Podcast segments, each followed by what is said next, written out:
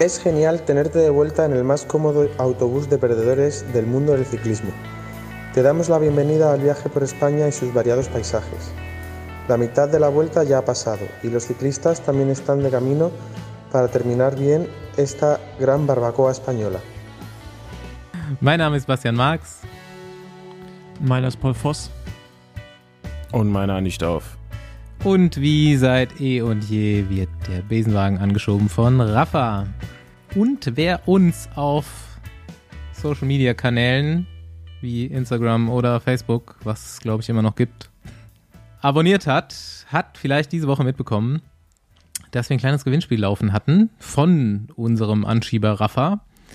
Die, und ich wollte mich eigentlich äh, auch selber dafür anmelden, aber jetzt irgendwie doch zeitlich nicht äh, hinbekommen, diese Prestige-Serie laufen haben. Und äh, eins dieser Prestiges, das äh, ist, glaube ich, sowas wie eine Schnitzeljagd. Man bekommt eine Strecke und fährt die im Team ab, zu viert. Läuft im Schwarzwald, im vom Andi Stauf geliebten Schwarzwald. Hast du eine Ahnung, wo das losgeht? Und endet? Ja. Hm, nee. Ich weiß es, in Paul weiß St. Peter. Ja, in St. Peter. Da, Ah, äh, St. Peter. da habe ich sehr, Kenn sehr, ich. da habe ich sehr, sehr viel Zeit verbracht äh, in den letzten Jahren. Von daher, kenne ich sehr gut, sehr schöner kleiner Ort und äh, kann mir gut vorstellen, dass man von da aus eine Echt? schöne Wie Runde. kommst du nach St. Peter? Ja, mein bester Freund Jonas ist aus St. Peter. Der, der jetzt in New York Ah. lebt, oder was? Genau der, ja. Grüße gehen raus. Äh, genau der. St. St. Peter Cheers. to New York. St. Peter to New York. Irgendwie habe ich da jetzt so einen Wenger Boys Song im Kopf zu. äh, yo, auf jeden Fall können sich vier Besenwagen-Hörer und äh, Social Media Abonnenten glücklich schätzen, äh, uns zu vertreten dort. Denn Rafa spendiert A, den Startplatz im Viererteam, B, ein Trikot dazu. Äh, ich habe auch gerade schon die äh, Adressen und äh, Jersey-Größen abgefragt und leite die jetzt weiter nach Rafa Headquarter Deutschland. Und ähm, ich hatte gefragt nach entweder einem Grund, warum man denn da äh, mitfahren sollte, oder nach einem Besenwagenlied. Natürlich hat keiner gesungen, leider. Einen habe ich dazu äh, gezwungen, wenigstens was zu pfeifen. ähm, es fahren auf jeden Fall mit Florian, Valeska, äh, Johannes und Dave. Und äh, jeder von denen hatte so seinen eigenen Grund, warum er denn im Besenwagen-Team da an den Start gehen sollte. Ähm, ja, Valeska kenne ich tatsächlich selbst. Die war schon beim Bikefitting bei mir. Und ähm, Johannes hatte auf jeden Fall einen, einen sehr guten Grund. Ich glaube, der wird jetzt nicht komplett hier in der Voicemail abgespielt, aber der arbeitet wohl ähm, mit, mit Kindern in einer, ähm, so wie ich es verstanden habe, psychischen, mentalen äh, Reha-Einrichtung. Und ähm, meinte, er hat mit dem Radfahren irgendwann selber so ein bisschen seine mentalen Probleme gut in den Griff bekommen, ist seitdem total der Radsport-Fan und bringt, fährt auch mit den Kindern immer Rad und freut sich da eben über positive Seiten da weiterhelfen zu können.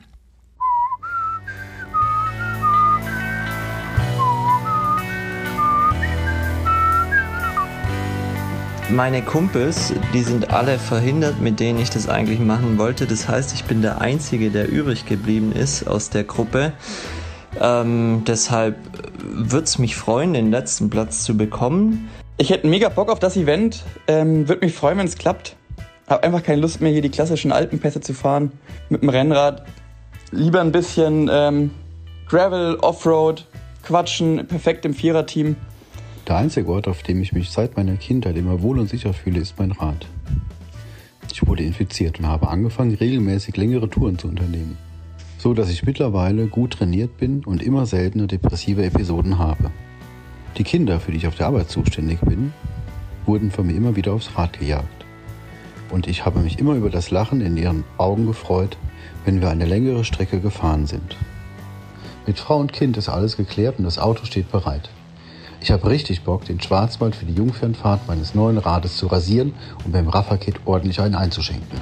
Also, Jungs, lasst mich nicht hängen, ich hab Bock. Hallo liebe Besenwagen-Crew, heute breche ich meine Lanze für meine gute Freundin Valeska.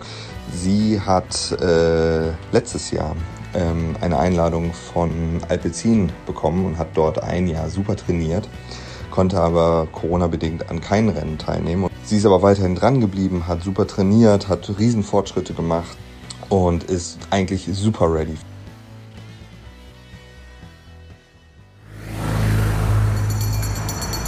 Nächste Runde Trainingrunde, gesponsert von Athletic Greens. Du hast dich gerade gesetzt und die Anschnallzeichen sind erloschen. Da geht's schon los mit der Verpflegung auf deinem Besen Air Flug von Tegel nach Madrid. Die Stewards Stauf und Voss teilen sich die Sicherheitsführung und den Verpflegungsservice auf. Paul gestikuliert wild mit einem leeren Becher mit Schraubverschluss und einer blauen Keramikschale. Er macht Füll- und dann Schüttelbewegungen und kulminiert in einer Trinksimulation, die monumentalen Genuss verdeutlichen soll. Andi teilt derweil mit dem Wagen die grünen Smoothies an dich und deine Mitreisenden aus. Im Cockpit habe ich natürlich bereits vor dem Takeoff meine Ladung geschlürft. Athletic Greens ist der Treibstoff der Besenwagen-Crew. Reich an Vitaminen und Mineralstoffen brauchst du dir so auf keiner Fahrt mehr Gedanken zu machen. Die Kernbereiche deiner Gesundheit und Leistungsfähigkeit sind abgedeckt. Energie und Konzentration, Regeneration und Stressabbau, deine Verdauung und deine Darmgesundheit sowie dein Immunsystem sind getuned und helfen dir, dich vom Training oder Alltagsstress zu regenerieren. Du machst dir morgens einen grünen Smoothie und hast alles drin, was du an Vitaminen und Mineralstoffen brauchst. Schmeckt gut, macht satt, enthält nur 1 Gramm Zucker, liefert 75 Vitamine und Mineralstoffe und ist vegan, gluten- und laktosefrei. Wenn du Lust bekommen hast, das einfachste ist die Variante, dir die Greens monatlich bequem nach Hause liefern zu lassen. Deine Tüte ist leer, die neue steht bereits pünktlich vor deiner Tür. Also geh auf athleticgreens.com slash Besenwagen. Und du bekommst fünf praktische Travel Packs, genauso dazu wie einen Jahresvorrat an Vitamin D3 Öl. athleticgreens.com slash Besenwagen for your win. Nächste Runde Trainingrunde, gesponsert von So, äh, Freunde, ihr könnt jetzt gleich eine Hörerfrage beantworten, während ich mir was zu trinken hole. Hörerfrage diese Woche. Ich glaube, wir hatten es schon mal davon. Was steckt hinter der Tour de l'Avenir? Und vor allem, warum treten da Nationalteams an? Wie ordnet ihr die Ergebnisse der deutschen Fahrer ein? So, ich fange ja mal an mit, warum Nationalteams fahren. Also, das, äh, die Lavinier gehört zum Nations Cup und da fahren nur Nationalmannschaften. Und Nations Cup ist im Prinzip vergleichbar mit einem äh, World Cup, wie es früher im Radsport gab. Da sind natürlich Teams gefahren, aber im Nachwuchsbereich handelt es sich da immer um Nationalmannschaften. Bei der Lavinier fahren aber zum Teil auch Regionalmannschaften mit aus Frankreich. Äh, ich glaube, die besten drei oder vier, ich weiß gerade gar nicht, kommt euch mal ein bisschen drauf an. Ähm, genau, aber es gibt unzählige Nations Cup Rundfahrten und ein Tagesrennen übers Jahr verteilt. Äh, auf der Basis werden dann auch die Startplätze zum Beispiel bei der WM vergeben, also wie viele Startplätze jede Nation bekommt. So. Ja, für alle, die ein bisschen Französisch können, das heißt auf Deutsch Tour der Zukunft und ist eigentlich auch so die äh, Nachwuchstour de France, kann man sagen. Ähm, wird ja auch von der, ich weiß nicht, ob es immer noch von der ASO organisiert wird, aber wurde es zumindest lange. Und ähm, ja, ist mittlerweile eine U23-Rundfahrt, war früher auch mal U25-Rundfahrt. Ähm, jetzt als Nations Cup seit ein paar Jahren eben immer mit Nationalmannschaften. Und äh, die, ich glaube, die zweite Frage war, wie das Abschneiden der Deutschen Scouting, zu, äh, Scouting-Experte Stauf. Und äh, zufällig habe ich da gestern nochmal mit, dem- mit dem Bundestrainer auch drüber gesprochen. Ähm, die, die, also die deutsche Nationalmannschaft war auf jeden Fall sehr vom Pech verfolgt. Ähm, Kim Heiduk musste relativ früh mit einem Sturz ausscheiden. Ähm, Im Mannschaftszeitfahren sind sie gestürzt. Ähm, jeweils Georg Steinhauser und auch Leon Heinschke ähm, wurden mit ihrer Attacke kurz vom Ziel gestellt. Also der eine, glaube ich, 200 Meter vom Ziel, der eine 500 Meter vom Ziel. Ähm, trotzdem war noch einmal Steinhauser auch Zweiter auf der Abschlussetappe, glaube ich. Genau. Und ähm, der Beste im Gesamtklassement wird Florian Lipowitz mit Rang 14. Hm, Wie ist das zu bewerten? Ähm, jetzt muss man natürlich sehen, dass dieses Jahr bei der Tour de l'Avenir sind extrem viele, also extrem ist vielleicht äh, übertrieben, aber äh, sehr viele World Tour Profis doch mitgefahren für ihre Nationalmannschaft und ähm, das ist halt so ein Punkt, den man zu berücksichtigen hat. Gerade auch unter den ersten zehn waren da einige schon dabei. Ähm, die, die deutschen Fahrer sind eben noch keine World Tour Fahrer. Im nächsten Jahr sind einige von denen World Tour Fahrer. Aber ähm, ja, den fehlt halt eben auch noch dann so, so ein bisschen, was die anderen vielleicht jetzt den voraus hatten. Von daher ähm, eigentlich schon ganz, ganz gut, glaube ich. 14. Platz in der Gesamtwertung. Ich denke, man hat sich selbst vielleicht einen Top 10 ausgerechnet. Aber ähm, ja, mit dem vielen Sturzpech und so weiter war da eben nicht mehr drin. So ist das manchmal. Und ähm, ja, wie schon angesprochen, ich glaube, fünf der sechs Fahrer fahren nächstes Jahr höherklassig. Und ähm, Fünf. Ja, mhm. fünf. Und ähm, Weißt du, von wer wo? daher, Also, also ich jetzt, weiß das, aber ich kann es natürlich nicht sagen. ja gut, also, ich, äh, also, also, also ich kann ich mir vorstellen, ich Michael, kann mir Michael vorstellen, Hessmann wer, ist schon, ist schon bekannt. Michael Hessmann ist bekannt. Geht bei Jumbo Und, hoch, Äh, aus dem ja. Devo-Team ins die, richtige also ich weiß anderen- wahrscheinlich, wer nicht hochgeht, die anderen aber gehen auch alle. ja. Ja. Also eigentlich, ähm, denke ich mal, spiegeln die Ergebnisse jetzt nicht das wieder, was die Jungs einfach eigentlich können. Ähm, aber die Tour de l'Avenir ist halt immer ein Krieg, ist so das umkämpfteste U23-Rennen wahrscheinlich im Kalender. Äh, da wird super hart gefahren, eben auch werden viele Risiken eingegangen und äh, kam halt zu vielen Stürzen, wo leider auch die deutschen Fahrer immer so ein bisschen mit drin, drin hingen.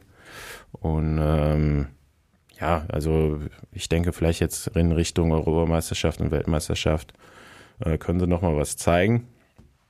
Und ja, da kann auch noch einiges äh, an gut besseren Platzierungen rauskommen, denke ich, dieses Jahr. Aber es wird eben spannend, was nächstes Jahr. Wer fährt noch? Wer fährt noch bei der Tour de l'Avenir? Aber Paul, wie siehst du das? World Tour Fahrer bei der Rundfahrt, ja oder nein? Ähm, ich bin für ja.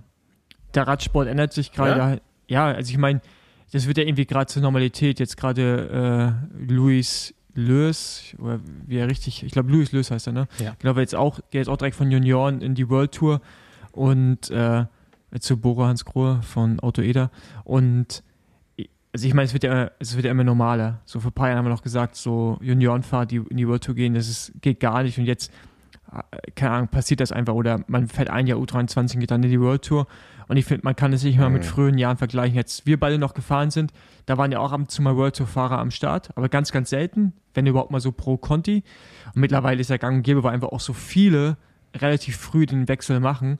Und ich finde, die, es sollte die internationale Spitze abbilden und die internationale Spitze fährt halt schon in der World Tour oder in den Pro Conti Teams. Von daher finde ich es finde ich's okay.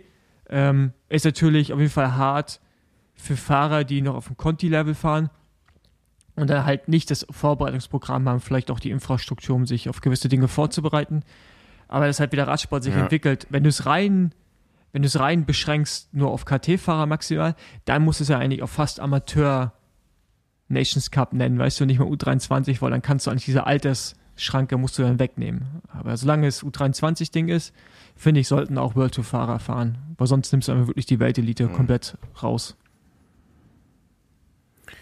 Ja, ich sehe es halt immer noch so ein bisschen auch als Nachwuchsrennen, ne? um wo sich die junge Fahrer zeigen können. Und ähm, ja, die, die World Tour Fahrer oder die Leute, die schon einen Profivertrag haben, nehmen den anderen eben so ein bisschen die Möglichkeit, sich bei dem Rennen zu zeigen. Aber Ja, da gebe ich dir recht, aber schon. ist halt Spitzensport, sollten Ja. immer die Besten fahren. Ne? Ich meine, also Schwieriges wenn Thema. Da müsstest du übrigens bei der WM das auch verbieten, ne? Also du müsstest dann Ja, ja. genau, also ich ja, meine, das, bei der WM dürfen wir auch in der U23 We- World Tour Fahrer fahren. Lennart Kemner wird Zweiter, äh, damals äh, in Norwegen war es, glaube ich, Mhm. Vize-Weltmeister im Straßenrennen als schon World Tour Fahrer.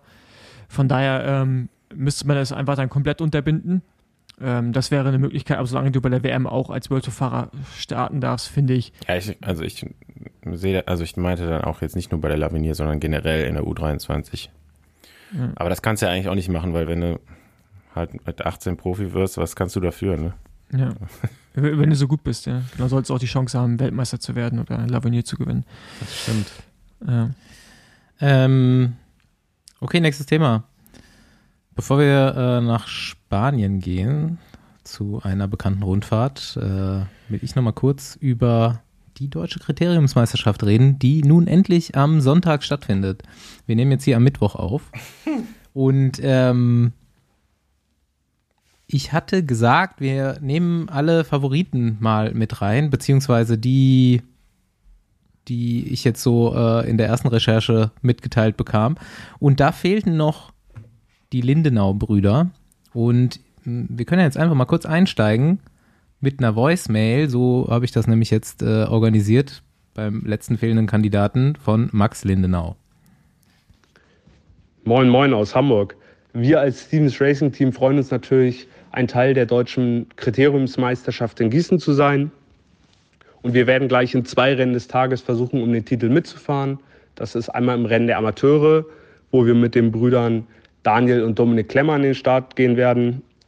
Zwei unterschiedliche Fahrertypen, aber ich glaube, gerade das macht deren Stärke aus und wir freuen uns einfach, dass die beiden in ihrer Topform durchaus in der Lage sind, um den Titel mitzufahren.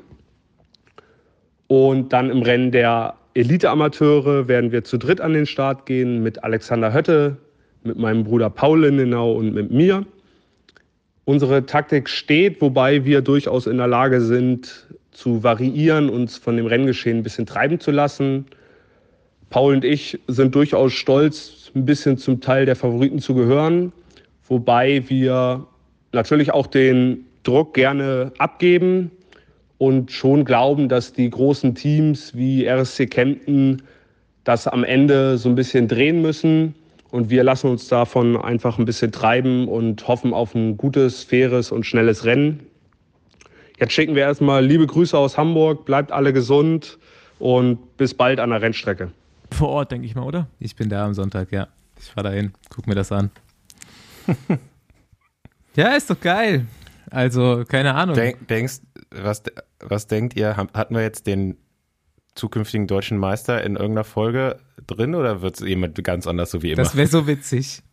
Ja. Also, ich fände auf jeden Fall eigentlich, äh, Anni Meier, äh, tut mir leid, aber witzig, wenn es jemand nicht aus Kempten wird, weil äh, wir haben euch jetzt auf jeden Fall als die absoluten Top-Favoriten vorgestellt. Äh, gibt auch gleich noch ein Statement von ihm dazu. Ich weiß auf jeden Und- Fall, wer Amateure gewinnt. Ja, ich auch. Einde eindeutig Dominik Klemmer. Ja. Also, der, Oder Daniel, die haben beide ihre Qualifikationsläufe gewonnen. Aber wäre doch witzig, weil dann haben wir im Team Besenwagen einen deutschen Meister. ja. Die fahren da natürlich für ihren eigentlichen Verein und fürs Team Stevens. Aber wir haben noch Aber- einen, äh, Wir, Hendrik. wir, machen, wir machen natürlich trotzdem Trikots. Ja, klar. Hendrik, ich glaube Münstermann heißt er, ne? Ähm, Genau. Aus äh, Team- Bundesliga äh, Besenwagen-Team ist auch noch qualifiziert, aber auch im Amateurrennen. Also da haben wir drei Starter am Start. Und äh, Elite-Rennen, ja, Andi Meier irgendwie Topfavorit oder einer aus äh, seinem Team. Und dann gucken wir mal. Äh, Florenz Knauer hatten wir hier noch und jetzt hier äh, Lindenaus. Gibt noch ein paar andere, die da noch reingerätschen könnten, aber scheint schwer zu werden. Ich bin sehr gespannt. Pünktlich gibt es jetzt Andi Meier. Hi Besenwagen. In wenigen Tagen ist es soweit und das heiß ersehnte Finale steht an. Wir haben alle unsere Fahrer qualifiziert und lassen uns jetzt auch nicht von Horrorstories der Strecke oder dem angesagten Wetter in Gießen aus dem Konzept bringen. Und wenn eine Stadt schon so heiß, dann darf man sich auch nicht wundern, wenn es nass wird. Die vier Vorläufe liefen für uns mit vier Siegen quasi perfekt und wir sind jetzt auch alle on point in Form. Jeder von uns hat sich auch nochmal darauf vorbereitet. Ich war die letzten Wochen in Spanien und ja, ich stehe voll im Saft. Bekanntlich schreibt ja auch der Sport die größten Dramen, da sind wir gewarnt. Wir wissen, es wird ein hartes Ding, aber gleichzeitig sind wir auch zuversichtlich. Ähm, ohne Performance Manager und Streckenanalysten wollen wir trotzdem auf den 100 Runden, das werden dann 80 Kilometer, in massives Spektakel abbrennen. Und eigentlich müsste damit auch die Strecke unter unseren Reifen abtrocknen. Wir werden auf jeden Fall versuchen, unsere zahlenmäßige Überlegenheit bestmöglich auszuspielen. Und wir haben so Überbock, das Trikot nach Kempten zu holen. Also dann sehen wir uns in Gießen. Start der Elite ist um 16 Uhr. Ciao. Ja, dann äh, will ich hier die nordrhein-westfälisch, äh, nordrhein-westfälischen Teilnehmer noch mal ein bisschen pushen. Also äh, Kernhaus und äh, Colonia Kids, bitte äh, Gas geben und guckt, dass ihr den in die Karre fahrt. Nicht wörtlich gesehen. Nee, nicht. Boah, 800, 800 Meter Runde, ne? ist schon echt wenig. Aber ich kann nur jedem empfehlen, der, das hier, der da jetzt am Start stehen wird und mitfährt als Performance Manager, überlegt euch mal ganz genau, wie viel Luft ihr in eure Reifen reinpumpen wollt, wenn es da in, am Gießen ist in Gießen. 8 Bar, immer 8 Bar. Immer 8 Bar, genau. Boah, wie, Ähm, Ey, sag sowas nicht, Paul, vielleicht macht es noch irgendjemand. ja, hoffe ich doch. Weil dann auch, dann stürzen die auch zurecht, wenn das jemand macht. Ähm, Ja gut, haben wir jetzt mit Kriterium Slam abgeschlossen. Ja, ab nach Spanien. Da habe ich auch nicht viel mehr dazu beizutragen, außer. Erzähl, erzähl mal. Das äh, Ja, genau. interessiert hier auch nur noch dich, Basti. Ja, genau, das ist, du bist auf jeden Fall gerade so mehr im Ding. Aber ich finde es geil, ähm, was Intermarché da macht. Also ich finde gut, dass geil. Pro, ich finde gut, dass Pro Conti Teams jetzt schon, oder dass das Pro Conti Team jetzt schon das zweite Mal das Führungstrikot trägt. Ich weiß, es ist kein Pro Conti Team, aber ich finde es immer noch, dass es eins ist. Ähm, Ja, Man kann sagen, die dominieren die Spanien-Rundfahrt. ja, das kann man jetzt vielleicht nicht unbedingt sagen. Hier, bei, bei, bei uns in, den, in, den, in der Folgen, im Redaktionsplan der Folge, da, da steht das aber anders. Da steht Intermarché fickt die Spanien-Rundfahrt. ja. So kann man es nennen. Ja. Ja. Aber eigentlich macht es ja Michael Storer. Eigentlich macht Der- der, ja. eigentlich macht, eigentlich macht der es richtig. Ja. Ja, Maschine, der Typ, oder? Also, äh, okay, hat man, hat man einen irgendwie, guten Lauf, ne? hat man irgendwie Genau. schon auf dem Schirm, aber sieht aus wie elf Wenn und es läuft, dann läuft's. Ja. aber fährt wie, wie, weiß ich nicht, keine Ahnung. Äh, das ist ja Fährt wie zwölf. gar kein Gesichts, gar kein Gesichtsausdruck, verzieht keine Miene. Hinter ihm alle am Leiden und du weißt schon, dass er das Ding gewinnt, die zwei Male, wo er, wo er es auch abschießt. Ja, ja, auf jeden Fall krasse, krasse Aktion, was er da macht. Ähm, geht da zu Groupama, ne? Oder? Ja. Also verlässt DSM, Mhm. einer von vielen in diesem Jahr. Oder Sind gar nicht so viele, die da weggehen. ja, hör, hör- hört sich aber viel, nach viel mehr an. Ähm, genau. Äh, starker Fahrer, aber was ich auch krass fand, ist Caruso.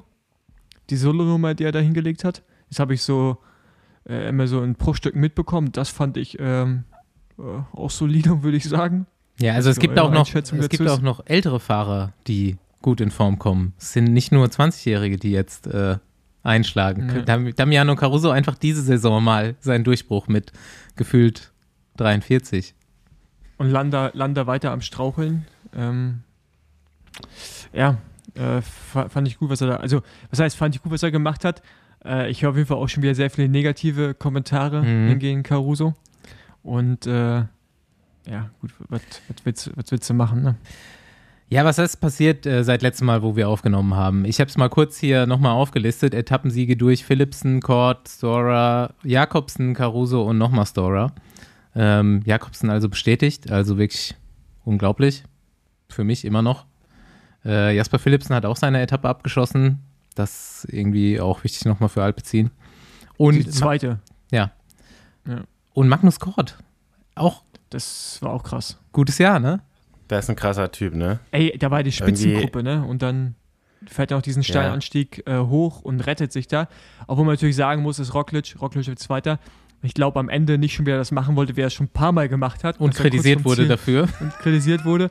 Der hat so vom Ziel ein bisschen rausgenommen. Das Weiß hat ich nicht. Ich glaube, der scheißt ja drauf. Ja, denke denk ich Also, auch. Und es war nee, schon noch ein bisschen Abstand. Also, Ja, du hast aber schon gesehen, dass er rausgenommen hat. Also guck dir die Bilder nochmal an mit dem Gedanken und dann siehst du schon, dass er so einen Ticken, er geht nicht mit letzten Konsequenz zu ihm hin. ja, Aber ist ja nochmal auch egal. noch mal auch kurz egal. die Etappe erklärt. War relativ lange die Spitzengruppe weg und äh, die Etappe war nicht so super profiliert.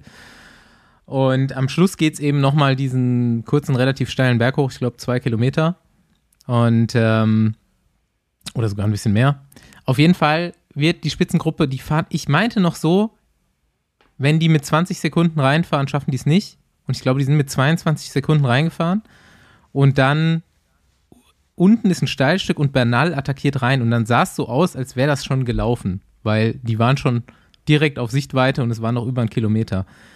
Und dann geht aber bei den Favoriten noch mal kurz der Zug raus und Magnus Kort schafft es irgendwie. Ich glaube, Jonathan Waters, sein äh, Teammanager, hat es auch noch mal im Tweet geschrieben.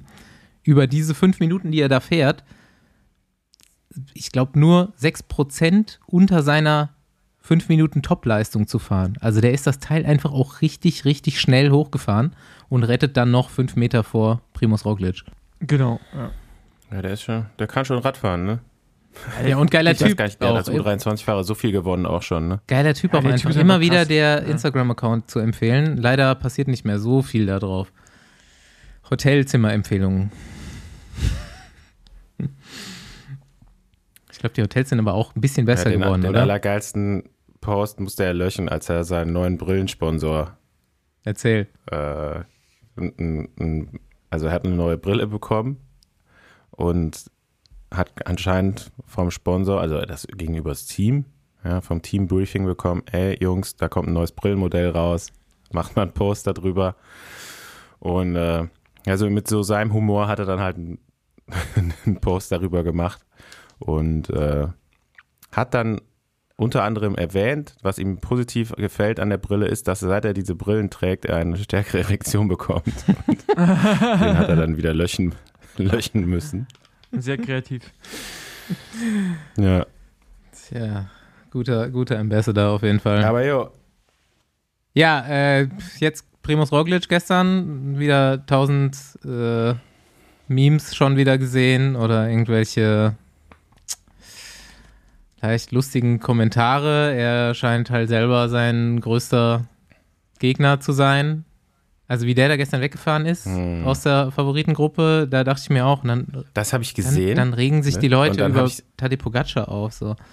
Ja, Re Leute regen sich halt gerne auf. Ne? Leute, Leute regen sich gerne sagen. auf. ja. Aber ich habe dann, ich habe die Attacke gesehen und sehe dann so, wie er fährt und fährt und fährt und dann habe ich nicht zu Ende gucken können und sehe das Ergebnis und denkst, du, hä, was hat denn der gemacht? Und dann, ja, wie du schon sagst, machst du, guckst mal wieder in dein Handy rein und siehst schon wieder die ganzen. Ja, ja gut. Ich meine, wenn du musst halt immer ein bisschen Risiko nehmen, ne? Und dann, wenn du die Strecke nicht kennst, passiert das schon mal. Ja. Passiert dem Besten.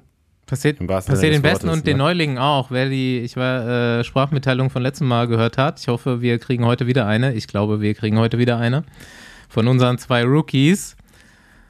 Die hat es dann irgendwo, man will natürlich sagen, aber auch mal richtig auf die Fresse gelegt. Bei Ben irgendwie eher, weiß ich nicht, habt ihr das mitgekriegt?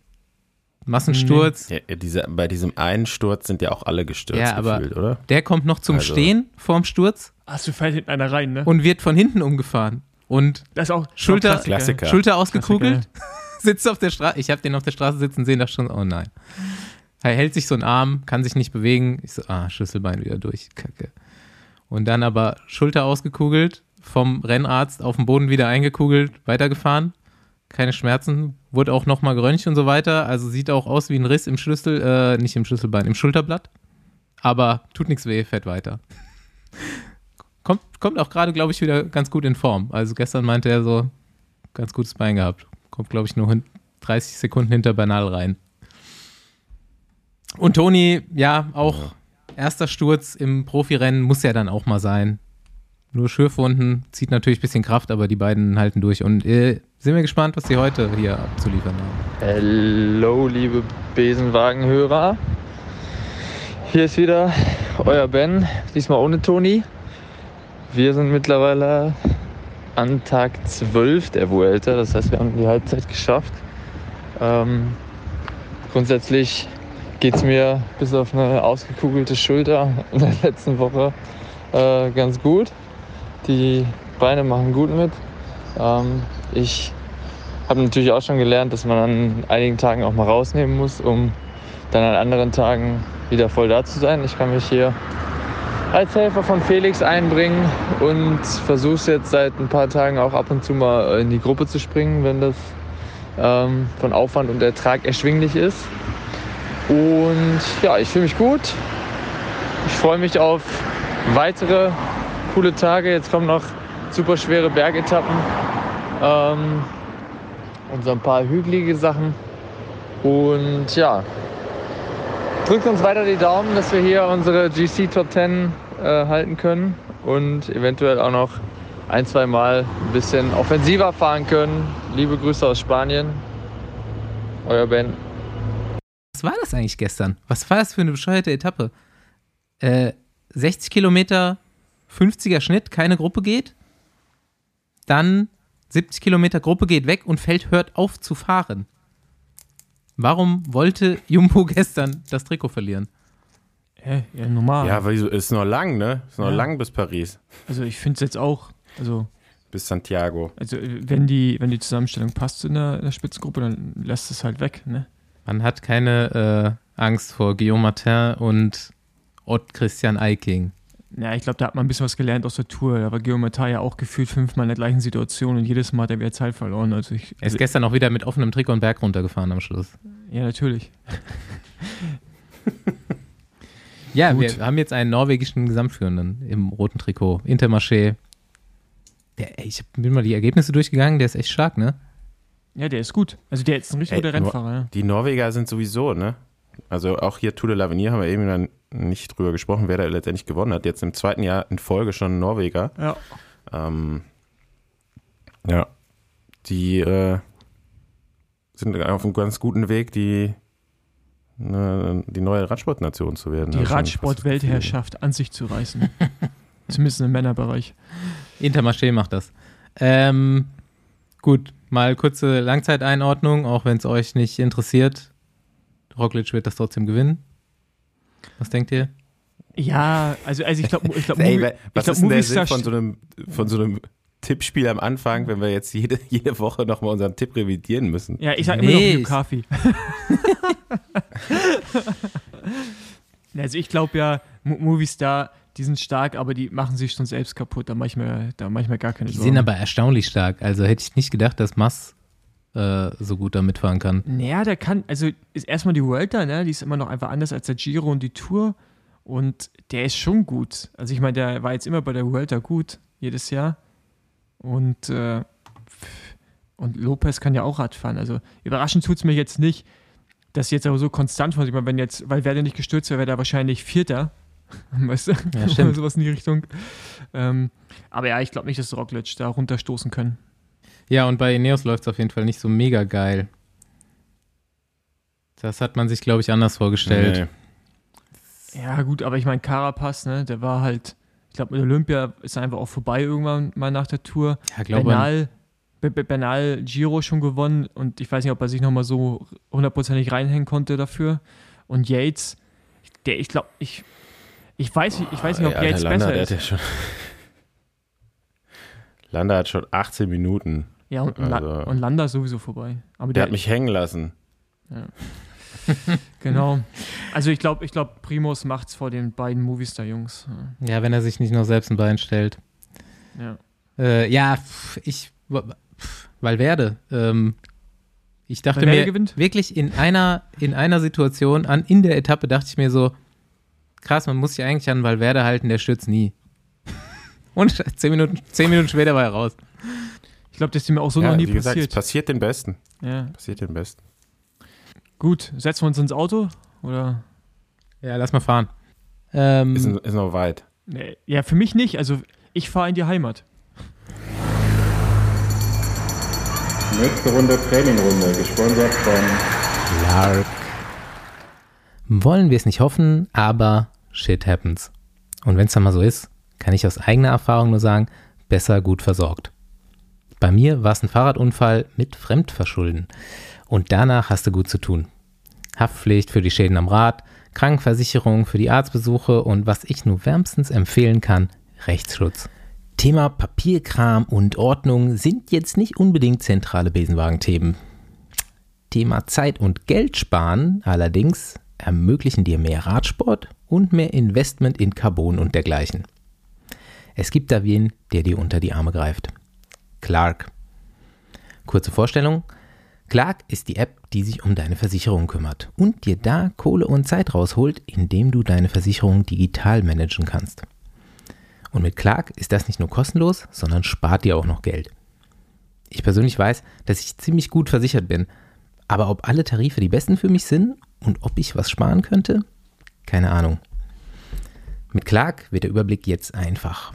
Du lädst dir die App runter und wirst schnell feststellen, die Anmeldung ist ganz easy.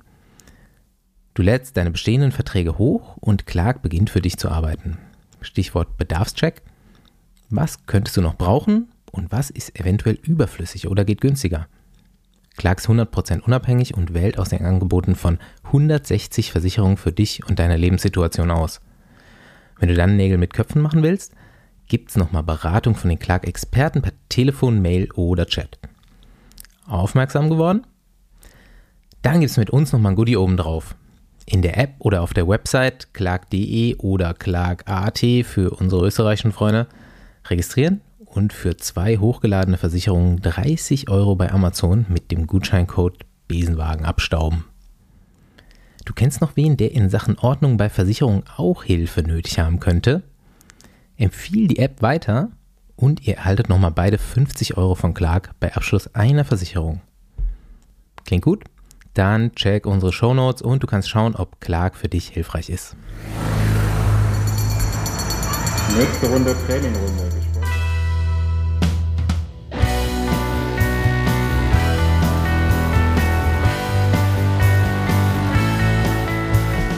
Yo, Haltestelle Rostock, Besenwagen ist angekommen zur Deutschlandtour. Und erstmal, äh, wir sind hier, wir sitzen hier am Mittwochmorgen vor Start der Deutschlandtour am Donnerstag und ähm, geht natürlich erstmal noch nicht um Rennen. Könnte irgendwie um Vorbereitung gehen, geht es wahrscheinlich auch. Aber äh, wir besuchen Matthias Schnappka. Ein Besuch, der auch schon länger mal geplant und ähm, angedacht war, sich jetzt doch so ein bisschen hingezogen hat und dann irgendwie letzte Woche äh, zu einem ganz aktuellen Anlass irgendwie dann doch pünktlich und gutes Timing war. Matthias Schnappka ist, ähm, ja, das kann er uns gleich selber erklären, was er da eigentlich ist bei Team Bike Aid, die morgen bei der Deutschlandtour starten. Erstmal guten Morgen. Guten Morgen zusammen. Vielen Dank, dass ich äh, mal bei euch sein darf. Ich bin ja auch begeisterter Zuhörer immer von euch beim Training. Ähm, es ist 8.32 Uhr, dass das jeder Hörer mal auf dem Schirm hat. Äh, wer Besenwagen kennt, weiß, wir mussten uns auf jeden Fall einen Wecker stellen für diese Aufnahme und die Vorbereitungen, bis das Ganze hier läuft, dauern auch mindestens eine halbe Stunde. Also wir sind schon eine Weile wach und äh, jeder von uns hätte, glaube ich, lieber länger geschlafen. Aber so hat es jetzt gepasst. Ähm, ja, Andi, du bist auch in Rostock, ne? Ja, in der Nähe von Rostock. Ich bin auch schon äh, zur Deutschlandtour angereist, genau. Gestern hinkt ihr äh, relativ lange auf der Autobahn beide wahrscheinlich. Genau, 1000 Kilometer. Also von Köln ist man tatsächlich relativ schnell hier, äh, aber ich glaube, ich bin noch nie so lange auf der A1 gefahren.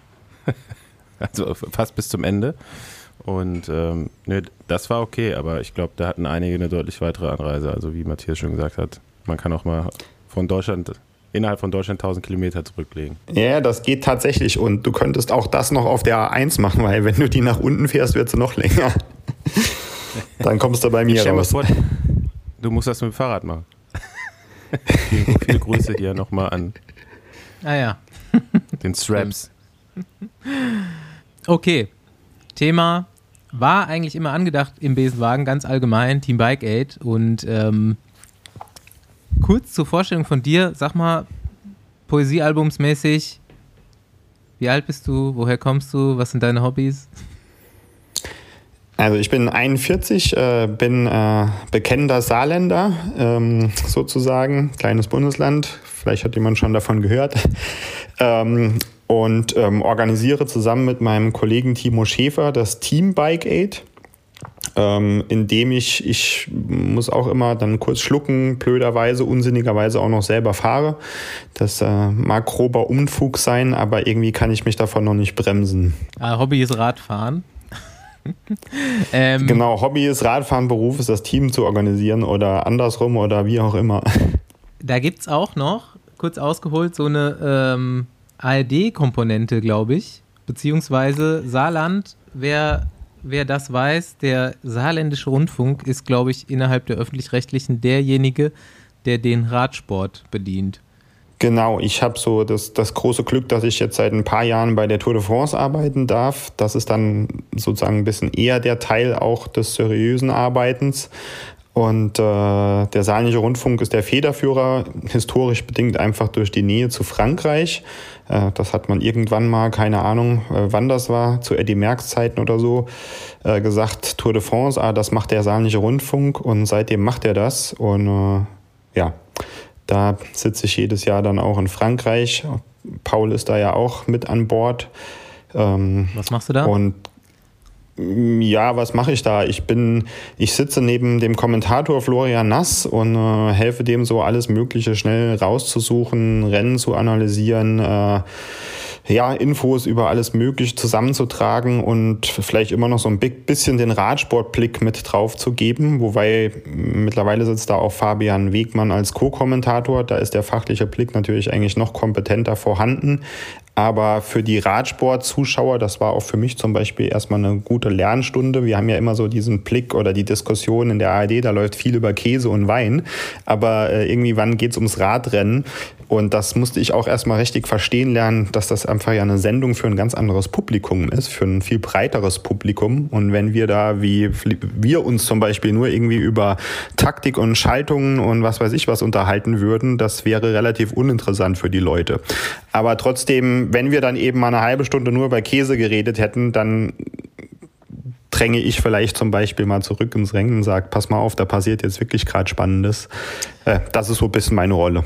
Ja, dafür haben wir ja Andi dabei, äh, um über Käse und Wein zu reden. Ähm, bei uns geht's aber jetzt heute mit dir dann um den unseriösen Teil der Arbeit, wie du es genannt hast. du hast gerade schon gesagt, ähm, wenn wir dich fragen, was Bike Aid eigentlich ist, also jeder Zuhörer hat jetzt schon mal mitbekommen, das ist ein Team, was jetzt bei der Deutschlandtour startet. Das ist ein deutsches Kontinentalteam. Und ähm, wirst du entweder sehr weit ausschweifen mit der Antwort oder weißt nicht so recht, was du sagen sollst. Jetzt gucken wir mal, was da kommt. Ja, genau. Also das Ding ist halt einfach, dass Bike Aid sehr facettenreich ist, äh, auch verschiedene Bereiche hat, die auch nichts mit dem Team zu tun haben. Und es gibt einfach Menschen, die lernen uns auf der einen Seite kennen und stellen irgendwann fest, wie, da gibt es auch ein Team. Dann gibt es Leute, die kennen nur das Team und verstehen nicht, warum auf unserer Internetseite viel von Verein steht oder sonst was. Ähm, also mal die ganz kurze Version ist einfach, Bike Aid ist ein Radsportverein, äh, gestaltet als offene Community, etwas moderner einfach, äh, mit möglichst vielig, wenig ähm, Eintrittshürden und äh, besteht aus den Säulen Breitensport, Spitzensport und soziales Engagement. Das wäre so die absolute Kurzform. Ein bisschen näher erläutert bedeutet das es gab einen Radsport-Clique, äh, die hat ähm, sich irgendwann mal zu der Zeit gedacht, wie das so mit Homepage-Gestaltung und WordPress oder so gerade so in den Kinderschuhen steckte. Wir machen mal eine Internetseite und tragen unsere Mountainbike-Touren zusammen. Und äh, einige von denen waren Unternehmer, die dann die Idee hatten, naja, und wir äh, schreiben unsere Höhenmeter dahin und verpflichten uns pro Höhenmeter einen Cent irgendwo hinzuspenden. Das ist so die eigentliche Gründungsgeschichte von Bike Aid. Wann war das? Ähm, und da das war 2005 ungefähr. Ähm, und im gleichen Jahr habe ich zusammen mit meiner Freundin angefangen, ein Radteam zu machen aus dem Saarland raus. Und das hatte unter anderem folgenden Grund, wie wir jung waren. Ähm, das Saarland ist ein kleines Bundesland, da ist aus unserer Sicht jetzt radsporttechnisch nie so richtig viel passiert, außer an ganz großen Sachen. Also es gibt eine ganz absurde Situation. Jan Bemermann würde wahrscheinlich direkt einen Witz drüber machen, aber wir hatten mal in äh, ein oder zwei Jahren praktisch alles im Saarland, was es im Weltradsport so ungefähr gibt. Die Tour de France hatte eine Etappe in Saarbrücken, die Deutschlandtour ist dort zu Ende gegangen. Einige kennen es noch, in St. Wendel waren ja, äh, lange Jahre die äh, Mountainbike-Weltcup, mehrfach ähm, die Cross-Weltmeisterschaften. Und was vielleicht kaum einer weiß, in, in einem der beiden Jahre, wo das alles geballt aufgetreten ist, ist sogar noch der Giro d'Italia durchgefahren. Ähm, das glaubt mir vielleicht keiner, wenn er es nicht weiß, aber es war tatsächlich so. Und das hat so ein bisschen dazu geführt, wenn wir zum Beispiel in Flandern oder so, so Kirmes-Amateurrennen gefahren sind und wir gesagt haben, wir kommen da aus Saarland, St. Wendel, dann haben die alle gesagt, ja, das ist ja der Hotspot des Radsports, wo ihr leben müsst. Und dann haben wir gesagt, ja, ähm, okay, aber so regional, Amateur, Verein, Straßenrennen, naja, da ist relativ wenig. Und dann gab es diese besagte äh, Tour de France-Etappe im Saarland, die so ein bisschen in die Geschichtsbücher einging als eine oder mit die Flachetappe mit den meisten Zuschauern. Angeblich 1,2 Millionen an der Strecke. Äh, rechnerisch hatte Saarland nur eine Million Einwohner. Das heißt, jeder Einwohner plus Zuschauer war, plus Eingereiste waren an der Strecke. Und da kam bei uns einfach so ein bisschen der Gedanke auf, naja, diese Begeisterung jetzt irgendwie wäre eventuell noch steigerungsfähig, naiv gedacht, wenn da jetzt sogar noch ein einheimisches Team, also aus dem Saarland am Start wäre.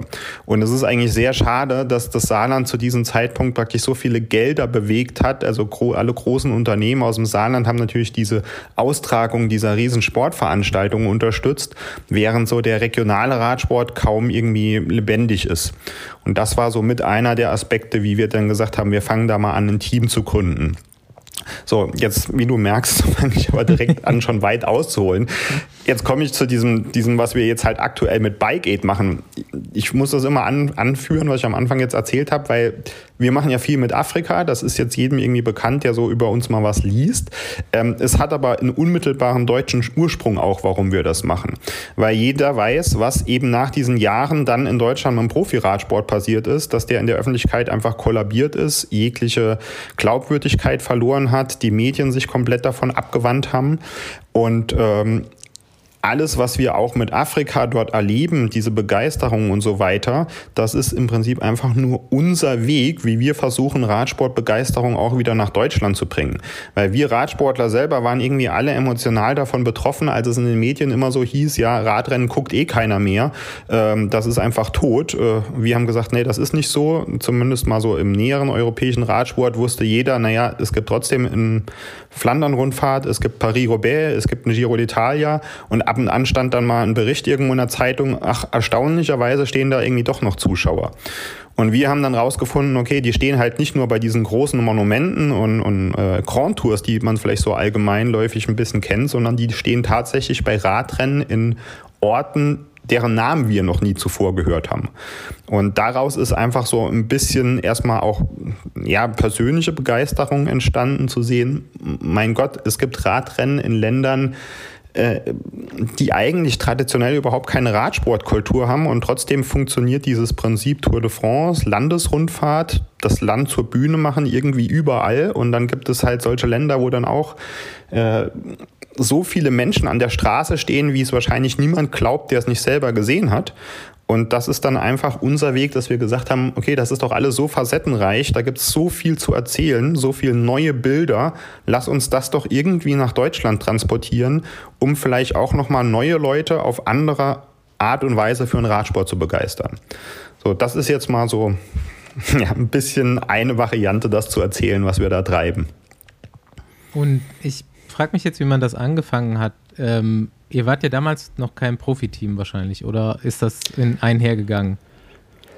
Also ich hatte ja erzählt, 2005 äh, hat das mit Bikegate, mit dem Verein angefangen. Im gleichen Jahr hatte ich mit meiner Freundin zusammen praktisch ein Frauen-Bundesliga-Team organisiert, in dem sie gefahren ist. Und wir hatten eine Männer-Rennsportgemeinschaft, die ist in Belgien, Frankreich.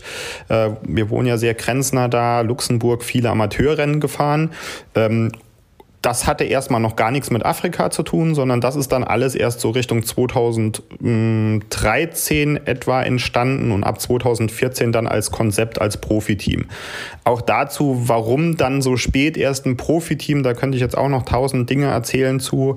Äh, ich persönlich hatte das eigentlich auch gar nicht mehr so wirklich vor. Ich habe so eigentlich meine, meinen jugendlichen Überschwang so mit diesen Jahren des Amateurteams organisieren eigentlich schon so abgearbeitet, ähm, weil ich vor allen Dingen, wie ich gesagt habe, parallel zum Beispiel hatten wir das Frauen- und Männerteam. Das lief immer so, morgens Frauen-Bundesliga, das kennt der ein oder andere, ist gern mal am 8 oder 9 Start. Ich war dann sportlicher Leiter dort im Auto, habe den Mädels die Räder gemacht, bin mit denen Rennen gefahren. Nachmittags um 13, 14 Uhr gab es ein Amateurstraßenrennen, das bin ich ich dann gefahren. Das habe ich über viele Jahre eigentlich so so praktiziert, bis ich dann eigentlich mal schon mal so komplett bedient war ähm, mit meinem Kräftehaushalt und ja, dann kam die Konstellation mit Timo Schäfer, meinem Kollegen, mit dem ich das zusammen organisiere. Und wir haben halt einfach irgendwie so das Gefühl gehabt, äh, all das, was es da so im Radsport gibt ähm, und auch der Umgang mit vielen anderen Themen, da geht es auch in, in, Richtung Doping und so weiter, das gefällt uns nicht alles so. Wir glauben halt einfach, man kann da auch nochmal andere Sachen ausprobieren. Ähm, und so kam das dann, dass wir eigentlich relativ kurzfristig im Winter 2013 irgendwann mal so das Konzept dahin gezimmert haben konkreter Anlass war noch, dass ich 2013 die Tour de Faso gefahren bin ähm, in Westafrika, ähm, die ja eine Zeit lang von der ASO auch mal supportet wurde. Und dann gab es irgendwann mal so eine schöne Dokumentation über die Tour de Faso, die lief 2010 oder so mal in Eurosport. Und die habe ich mir angeguckt und habe gedacht, da ging es mir genauso, wie ich hoffe, dass es Menschen geht, wenn sie Videos oder Bilder über uns sehen. Ich habe diese Bilder von diesem Radrennen gesehen und habe gedacht, wenn ich einmal im Leben so ein Radrennen fahren kann, dann ist das tausendmal mehr, was ich jemals sonst hier bei Radrennen erlebt habe. Und dann bin ich dieses Rennen mitgefahren und mir ging es exakt genauso. Ich war einfach nur geflecht von diesem Rennen und von der Begeisterung der Leute und allem, was da passiert, dass ich gedacht habe, wow, daraus muss man irgendwas machen.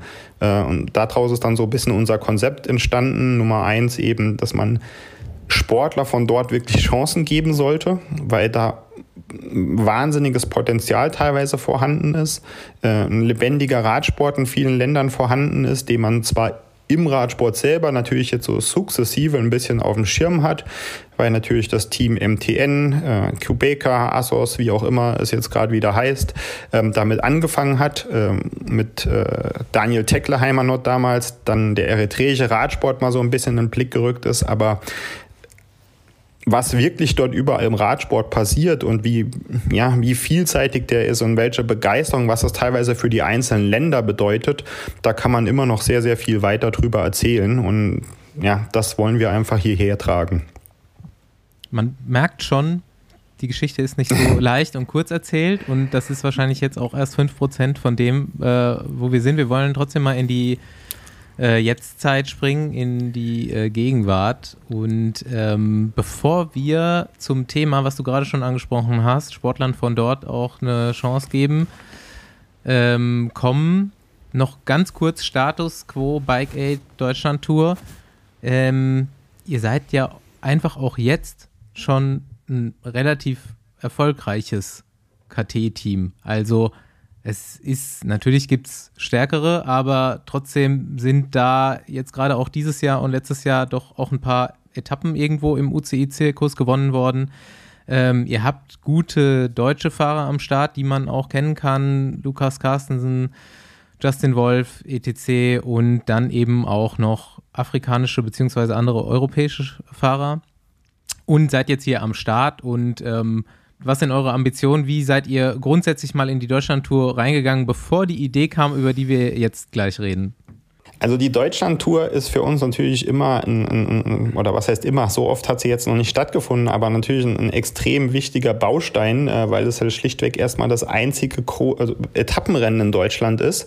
Ähm, für uns ist das eine sehr ambivalente Geschichte, weil man erwartet so unglaublich viel davon. Jedes einzelne Conti-Team macht das, was man dann auch immer in den Texten liest. Man verspricht sich so viel Fernsehpräsenz äh, und so weiter. Äh, am Ende ähm, kann das aber in der, in der hohen Erwartungen eigentlich nie gehalten werden.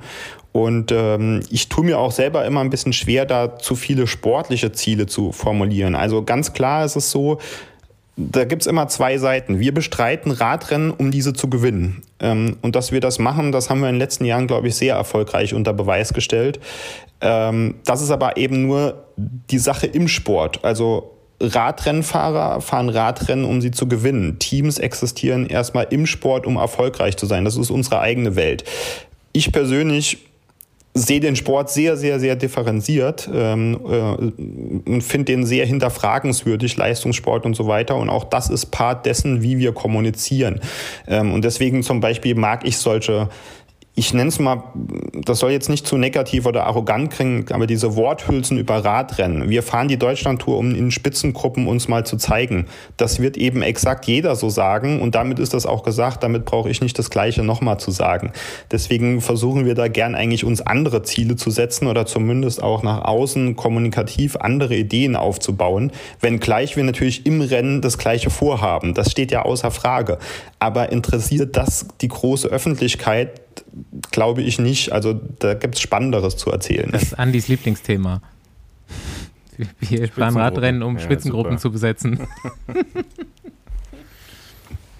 ja, das ist halt, also wie, wie Matthias sagt, ist halt aus, äh, aus, es kommt noch aus der Zeit, wo der Saarländische Rundfunk angefangen hat, den Radsport zu übertragen. Ne?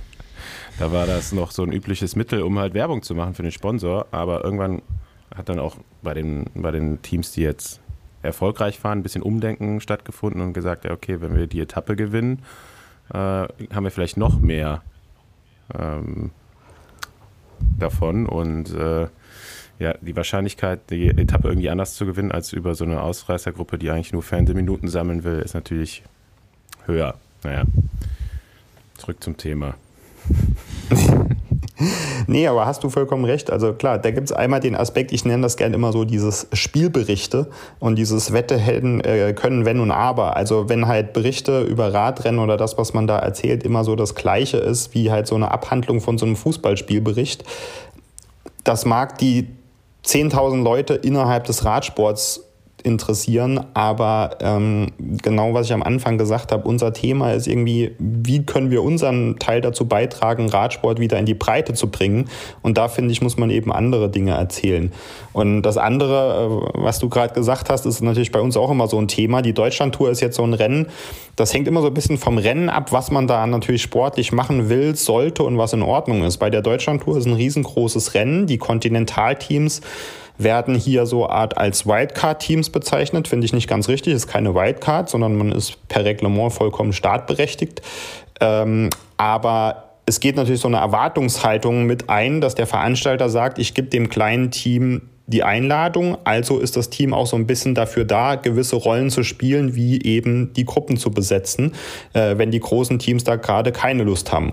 Und man muss das als kleines Team immer abwägen, wie weit kann man das machen oder wie weit sagt man auch, nee, wir spielen da eigentlich nicht mit. Wir wollen auch wenn die Chance geringer ist, aber wir setzen eben alles drauf, wie du gesagt hast, das bestmögliche sportliche Ergebnis einzufahren. Und das muss man natürlich immer von Rennen, bisschen auch ein bisschen abwiegen. Und da gibt es natürlich Rennen, wo man einfach sagen muss, okay, diese Einladung haben wir nur so und so. Und wenn wir dieser Einladung gerecht werden wollen, können wir halt nicht sagen, wir bleiben alle hinten, sondern dann müssen die Fahrer halt gucken, dass sie in der Spitzengruppe sein und ihren Job da erledigen, um das Rennen zu animieren. Das ja, ist immer mal ein langes Thema von Diskussionen bei uns äh, bei der Teamsitzung. So, jetzt kommen wir aufs ganz aktuelle Thema. Äh, die Vorrede war auf jeden Fall nötig, um zu verstehen, wo wir jetzt nämlich hier sind. Ähm, wir haben letzte Woche telefoniert und ich war äh, innerhalb von wenigen Minuten auch irgendwo gefesselt von dem Vorhaben äh, dass ihr da jetzt dieses Jahr habt, dass ihr euch habt einfallen lassen, du dir oder kannst vielleicht gleich äh, erzählen, wie es äh, auf die, wer auf die Idee gekommen ist, wie ihr darauf gekommen seid. Wir haben auch etwas breiter darüber diskutiert. Es gab Olympische Spiele in Tokio und der äh, deutsche Radsport ist ähm, ja unter anderem leider auch negativ aufgefallen. Ähm, es gab einen kleinen Skandal und ähm, ja, der hatte äh, Rassismus zum Thema und da ist Bike Aid, wie du jetzt schon in der Vorrede äh, erklärt hast, irgendwo auch in der Verantwortung. Zumindest habt ihr euch in der Verantwortung gesehen und mal drüber nachgedacht, was, was könnte man jetzt machen, um da ein Statement zu setzen und erzähl, auf was ihr gekommen seid. Also ich versuche mal wieder einfach mit der ganz einfachen Kurzfassung. Assedin Lagab aus Algerien, der amtierende algerische Meister, startet mit uns morgen bei der Deutschlandtour und äh, gemeinsam mit dem eritreischen Meister David Yemane, da wird das Bild dann noch so ein bisschen runter. Ähm, die beiden starten mit uns bei der Deutschlandtour und man könnte auch einfach sagen, damit ist das Statement gesetzt, was wir da setzen wollen. Ähm, man könnte auch einfach gar keine Worte drüber verlieren die konkret Assedin Lagab zum Beispiel ganz gerne auch so gehabt hätte, weil ihm das die ganze Angelegenheit sehr, sehr unangenehm war. Ähm, und er gesagt hat, äh, er ist Sportler und jetzt wird er halt äh, zum ersten Mal von tausend Mikrofonen belästigt und die fragen ihn eigentlich alle ganz anderen Sachen. Und alleine, dass er hier ist, damit ist eigentlich das getan, was wir tan, tun können oder wollen in dem Fall. Aber da das auch für uns irgendwie eine relativ schwierige Situation war, haben wir auch stundenlang uns die Köpfe darüber zerquatscht und genauso ewig lang überlegt, was wir da nach außen sagen, weil an irgendeiner Stelle wird uns jemand fragen, warum wir das machen und dann sollten wir irgendwie eine Antwort äh, parat haben. Ähm, genau, spätestens im Besenwagen. Ja, ähm, genau. Ähm, und das finde ich deswegen auch eine super schöne Möglichkeit. Also da auch nochmal bin ich halt super dankbar, dass, dass, dass ihr mich da jetzt eingeladen habt, weil das die Möglichkeit gibt, mir in meinen Worten das mal auch eben nochmal zu sagen, weil das halt auch ja einen sehr persönlichen Aspekt irgendwie hat ähm, oder wir es zumindest auch eben von der Seite angehen wollten, weil was passiert, ja. Bevor wir darauf eingehen, legen wir nochmal kurz die Grundlage, was passiert ist. Ähm, es hört ja leider Gottes, glaube ich, vielleicht hört auch jeder jede Folge Besenwagen, aber Äh, ich glaube, es gibt noch Leute, die, die das nicht machen, die jetzt vielleicht diese Folge hören und nicht genau wissen, worum es geht. Es geht um den Vorfall im olympischen Einzelzeitfahren der Männer, ähm, wo äh, der Vertreter der deutschen Delegation und ähm, in dem Moment ähm, derjenige äh, am Straßenrand, Patrick Moster, äh, den Nikias Arndt, glaube ich, ne? Nikias Arndt angefeuert hat. Ähm, vor ihm fuhren eben äh, der angesprochene Algerier und äh, ein Eritreer, der jetzt nicht bei euch dabei ist, aus Gründen, die äh, du gleich noch erklärst. Ähm, stellvertretend für ihn der eritreische Meister und feuerte Nikias Arndt mit den Worten: Hol die Kameltreiber ein. Und das wurde zu Recht nicht sonderlich gut aufgefasst in der Welt des Sports und dann auch in der allgemeinen Presse. Genau, Vielleicht das ist dort passiert. Zu erwähnen, ja. dass es halt wirklich der Sportdirektor vom Verband war und nicht einfach nur ein Betreuer. Also Patrick Moss ist der Sportdirektor vom Bund Deutscher Radfahrer. Was wir auch schon mal gesagt haben, die höchste sportliche Instanz innerhalb des äh, Bund Deutscher Radfahrer. Genau, also das ist zu Recht ein Vorfall, den man einfach wirklich deutlich auch kritisieren kann und muss, äh, wenn sowas öffentlich gesagt wird und wahrgenommen wird und dann eben im Rahmen von so einer Veranstaltung, ganz klar. Ähm, und wir selber greifen das Thema ja immer auf mit unseren Fahrern. Das ist eines der Themen, die wir auch ständig kommunizieren. Wie ist das für uns, mit unseren afrikanischen Fahrern zu reisen?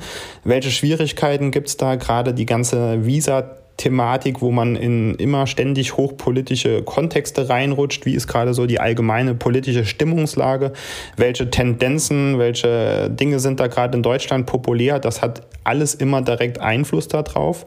Deswegen ist eben Rassismus, Chancengleichheit von afrikanischen Radsportlern und die generell, damit rutschen wir auch direkt in die Situation rein, immer was haben wir mit Afrika zu tun? Haben wir da eine Verantwortung? Was heißt Afrika für Europa? All diese ganzen großen Themen ist halt ständig ein Thema von uns. Und wenn dann so ein Vorfall passiert und in Deutschland auf einmal im Radsport, also in unserem, in unserem in, ja, Metier praktisch alle darüber diskutieren, dann müssen wir sagen, okay, tatsächlich, das, das können wir ja nicht ignorieren, wenn wir uns ständig damit beschäftigen.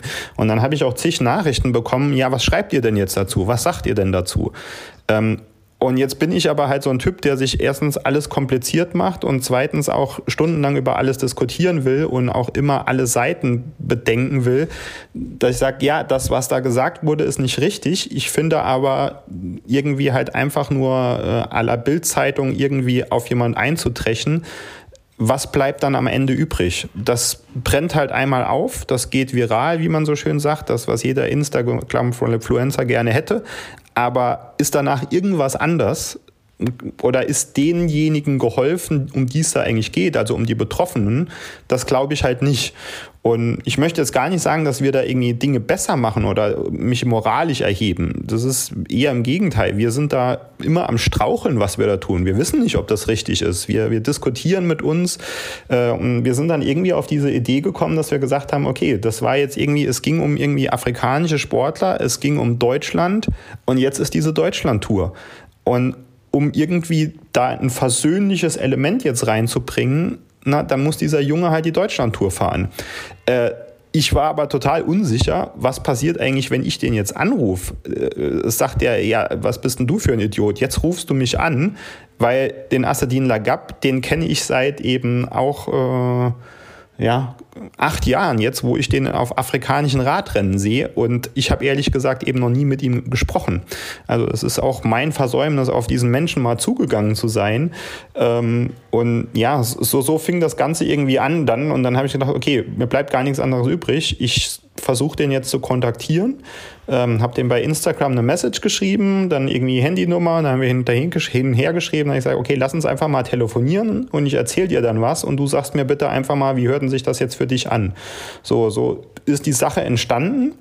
Ähm, und das hat halt dazu geführt, ja, dass er jetzt hier ist und gleichzeitig ähm, auch der eritreische Meister, das hatte mit äh, David Yamana eigentlich nicht jetzt unbedingt den gleichen Anlass, sondern das ist da, wir waren schon mit ihm in Kontakt, hatten vor, ihn als Stagiaire zu verpflichten, um zu schauen, ob er nächstes Jahr bei uns reinpasst. Ähm, es hat die Sache halt jetzt einfach nur perfekt rund gemacht, weil bei dem Vorfall ja ein eritreischer und ein algerischer Sportler betroffen war. Der eritreische Sportler Amanuel Gabreiskabir fährt in der World Tour bei Trek. Den können wir dann nicht als Stagiaire mal zur Deutschland Tour holen.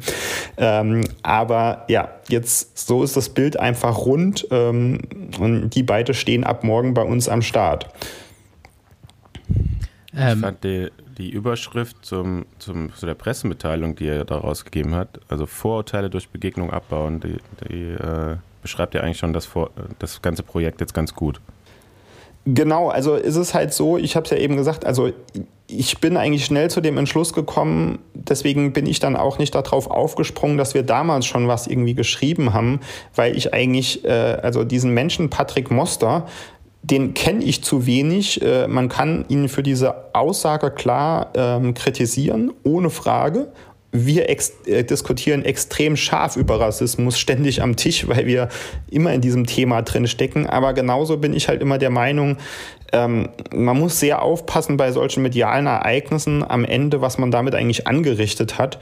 Und deswegen war für uns klar, wenn wir doch dafür stehen wollen, für was wir stehen wollen, dann ist das halt immer auch die Begegnung. Und in dem Sinne, da schwingen dann natürlich immer so ja, das mag jetzt pathetisch klingen, aber trotzdem schwingen diese ganzen Wörter immer mit, auch wie Versöhnung und so weiter. Und wenn wir jetzt was machen wollen, dann soll das doch was Gutes sein, wo am Ende was anderes bei rauskommt. Und deswegen ist es Nummer eins so, dass wir eben nicht weiter äh, auf Patrick Moster da irgendwie eintrechen wollen, sondern uns einfach selber unsere eigene Geschichte dazu überlegen wollen und das eben gleich im Ansatz äh, äh als, als, als Grund dazu nutzen, uns auch eben immer selber wieder zu hinterfragen, ist das richtig, was wir da machen? Gehen wir richtig mit den Jungs um? Ähm, sind unsere Denkweisen da richtig? Und da sind wir zum Beispiel direkt zu dem Entschluss gekommen oder zur Erkenntnis, naja, wir sagen, wir fördern afrikanische Radsportler. Wir haben aber zum Beispiel noch nie einen Sportler aus Nordafrika in unserem Team gehabt. Und in dem Rahmen kann ich es jetzt ja hier mal auch so ein bisschen erklären wenn ich ganz ehrlich bin, hat das mit eigenen Vorbehalten auch zu tun. Weil wir sind einige Rennen in Afrika gefahren, wo wir zum Beispiel mit der marokkanischen, algerischen Nationalmannschaft eher unschöne Erlebnisse im Rennen hatten. Und das hat irgendwelche Bilder in meinem Kopf geprägt. Ähm, und dann hatte ich, das hat irgendwie Distanz geschaffen. Ähm, und deswegen bin ich zum Beispiel auch nie auf Assadin Lagab zu. Bis zu ein weiteres Beispiel, das in der Situation mag das irgendwie ja nichts Schlimmes sein oder, oder man macht sich keinen Kopf drüber. Ich habe es in unserem Bericht auch ein, reingeschrieben. Assadin Lagab ist bekennender Muslim, steht zu seiner Religion. Finde ich Ohnehin ist das immer ein Thema, wo sich jeder aus anderen Beispielen ableiten kann, dass es immer nicht ganz einfach ist, Spitzensport zu betreiben äh, und gleichzeitig muslimisch religiös zu sein, weil im Islam offene Körperlichkeit ein bisschen anders gesehen wird. Es wird viel mit Bekleidung bedeckt. Es gibt sehr gute Beispiele und Reporte drüber. Zum Beispiel so, ja, einfachstes Thema wäre sowas wie afghanische Frauennationalmannschaft äh, bei den Volleyball-Weltmeisterschaften oder so. Da werden diese Themen relativ schwierig und da wird dann viel drüber diskutiert. Assedin Lagab fährt immer mit Knielingen, weil er sagt, das ist im Koran so vorgesehen, dass man diese Körperteile bedeckt hält. Das heißt, er fährt auch in Afrika bei 40 Grad mit Knielingen. Und ich kann mich an ein, zwei Szenen erinnern, wo wir ihn dafür sehr, sehr schräg angeguckt haben und uns auch ein bisschen darüber lustig gemacht haben. Äh, das ist plump, das ist blöd, aber ja, man sagt auch blöde Sachen, man denkt blöde Sachen, so sind Menschen eben.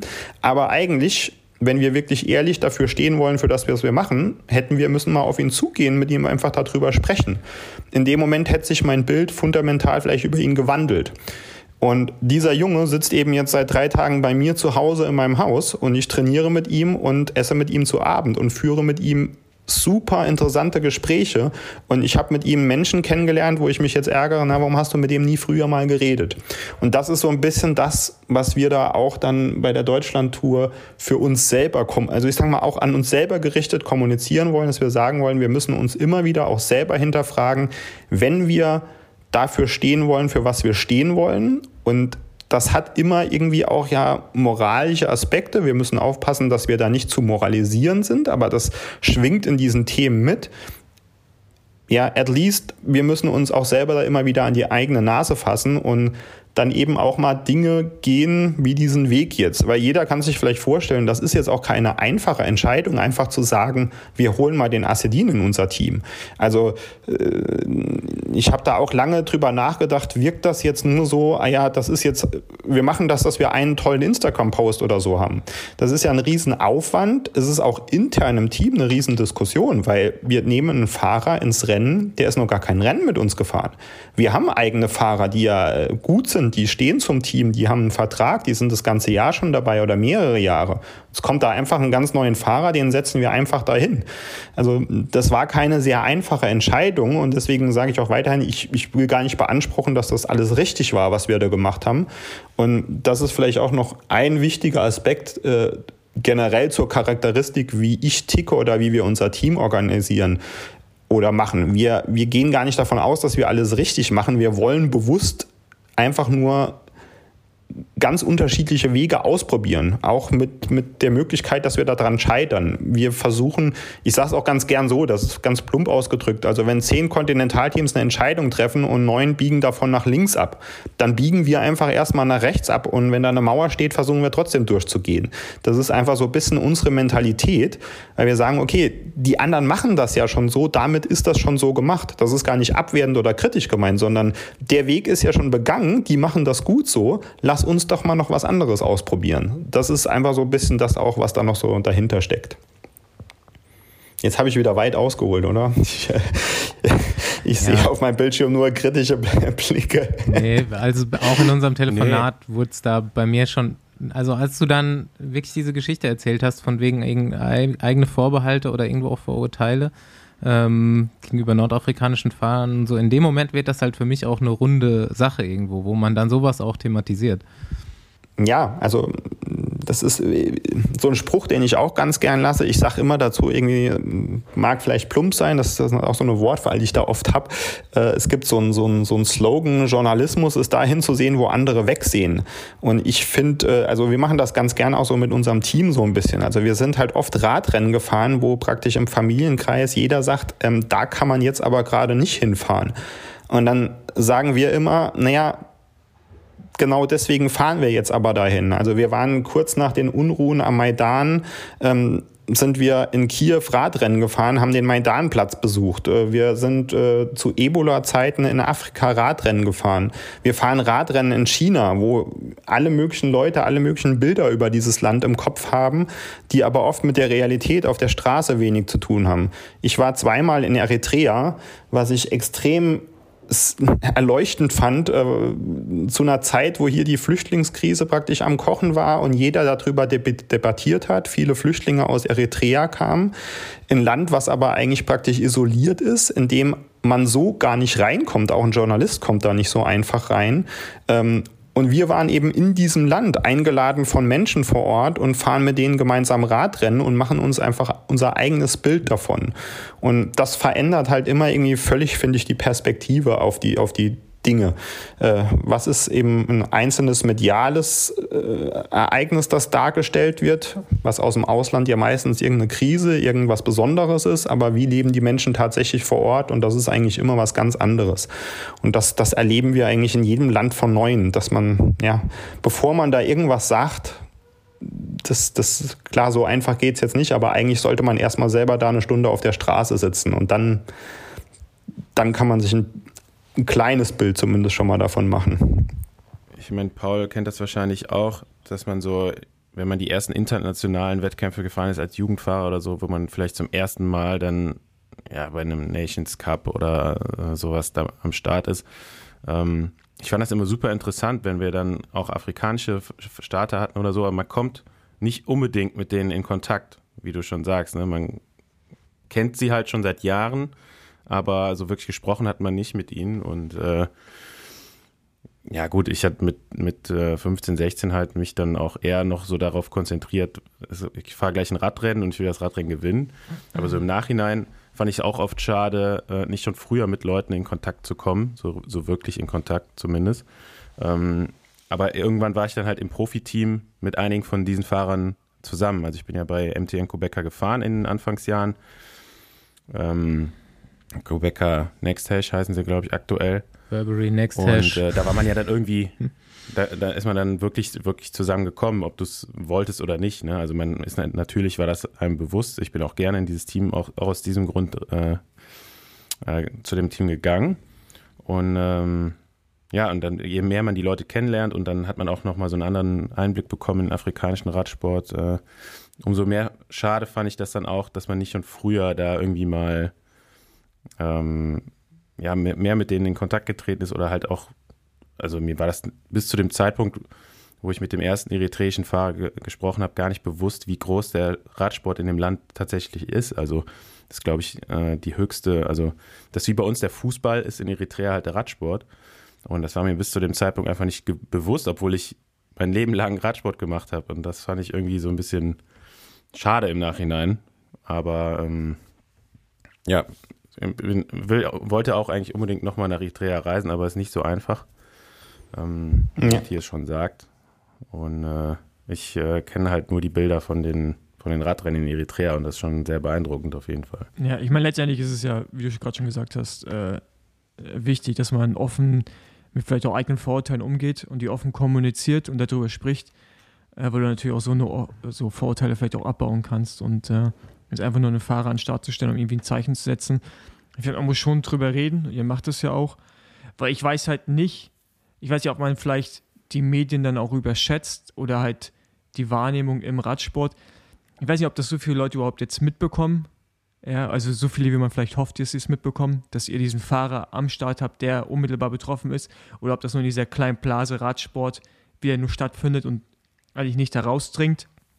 Weil dieser Hashtag auf Twitter jetzt schon wieder verflogen ist von, der, von Olympia, weißt du, das ist ja auch immer so, so ein Ding in der jetzigen Zeit, dass Dinge groß aufgeblasen werden, die werden zum sehr großen Thema, auch medial in Deutschland. Und dann kommt das nächste Ding, ja, und äh, finden dann eigentlich gar keine Beachtung mehr. Und äh, ich hoffe auch, dass durch diesen offenen Umgang eurerseits mit dem Thema halt äh, vielleicht dann doch noch ein bisschen mehr Beachtung äh, ja, darauf fällt, äh, außerhalb dieser Radsportblase. Ja.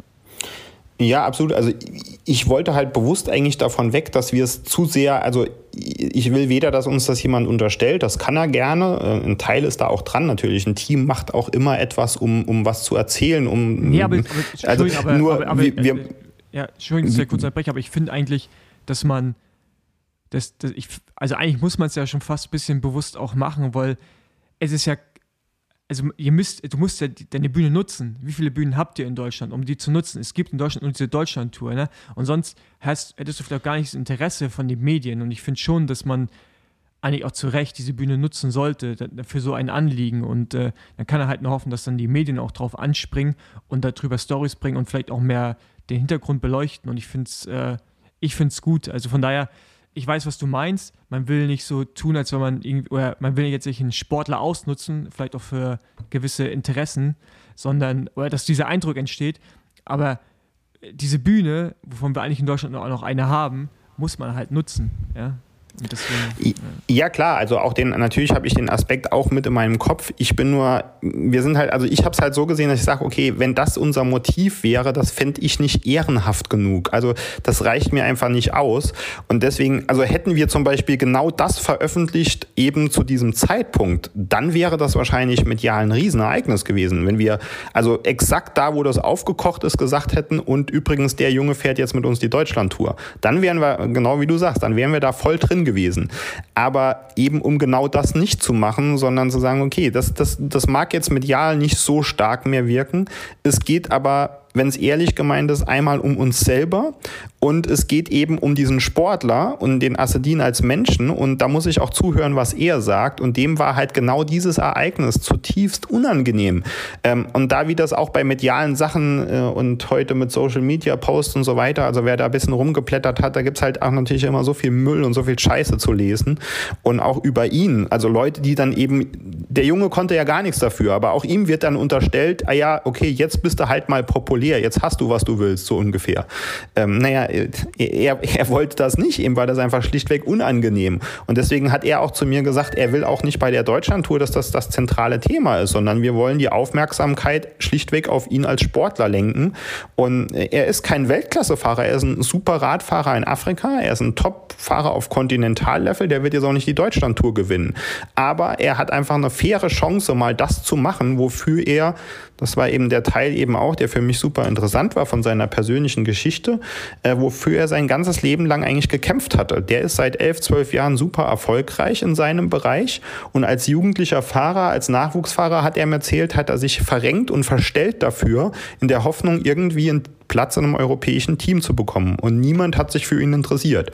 Und jetzt am Ende seiner Karriere passiert so ein Vorfall und alle fragen nach ihm. Und deswegen ist es auch einfach für ihn eine, eine Art, eine Art äh, Abschluss äh, oder eine Versöhnung mit dieser Sache, dass er jetzt mit einem deutschen Team hier fahren kann. Und dann eben, das ist eigentlich dann auch für uns eine wichtige Sache, er ist in Algerien wirklich auch ein Held. Der ist zweimal bei Olympia gewesen, der war elfmal algerischer Meister und der ist ein, Ra äh, ich habe mit ihm darüber erzählt, weil ich es auch nicht so ganz einordnen konnte, wie populär ist jetzt ein Radsportler in Algerien. Und er hat gesagt, doch, er ist da wirklich schon eigentlich eine, eine absolut öffentliche Person und alle jugendlichen Radfahrer eifern ihm nach. Und äh, seine Antwort ist zum Beispiel zu denen immer, die sagen immer alle, wir wollen alle wie du werden, Assedin. Und dann sagt Assedin, nee, wenn ihr wie ich werdet, habt ihr was falsch gemacht. Ich bin eigentlich nirgends hingekommen. Also da, wo dann der richtige Profi-Radsport anfängt, da war ich ja noch gar nicht. Ihr müsst weiterkommen als ich.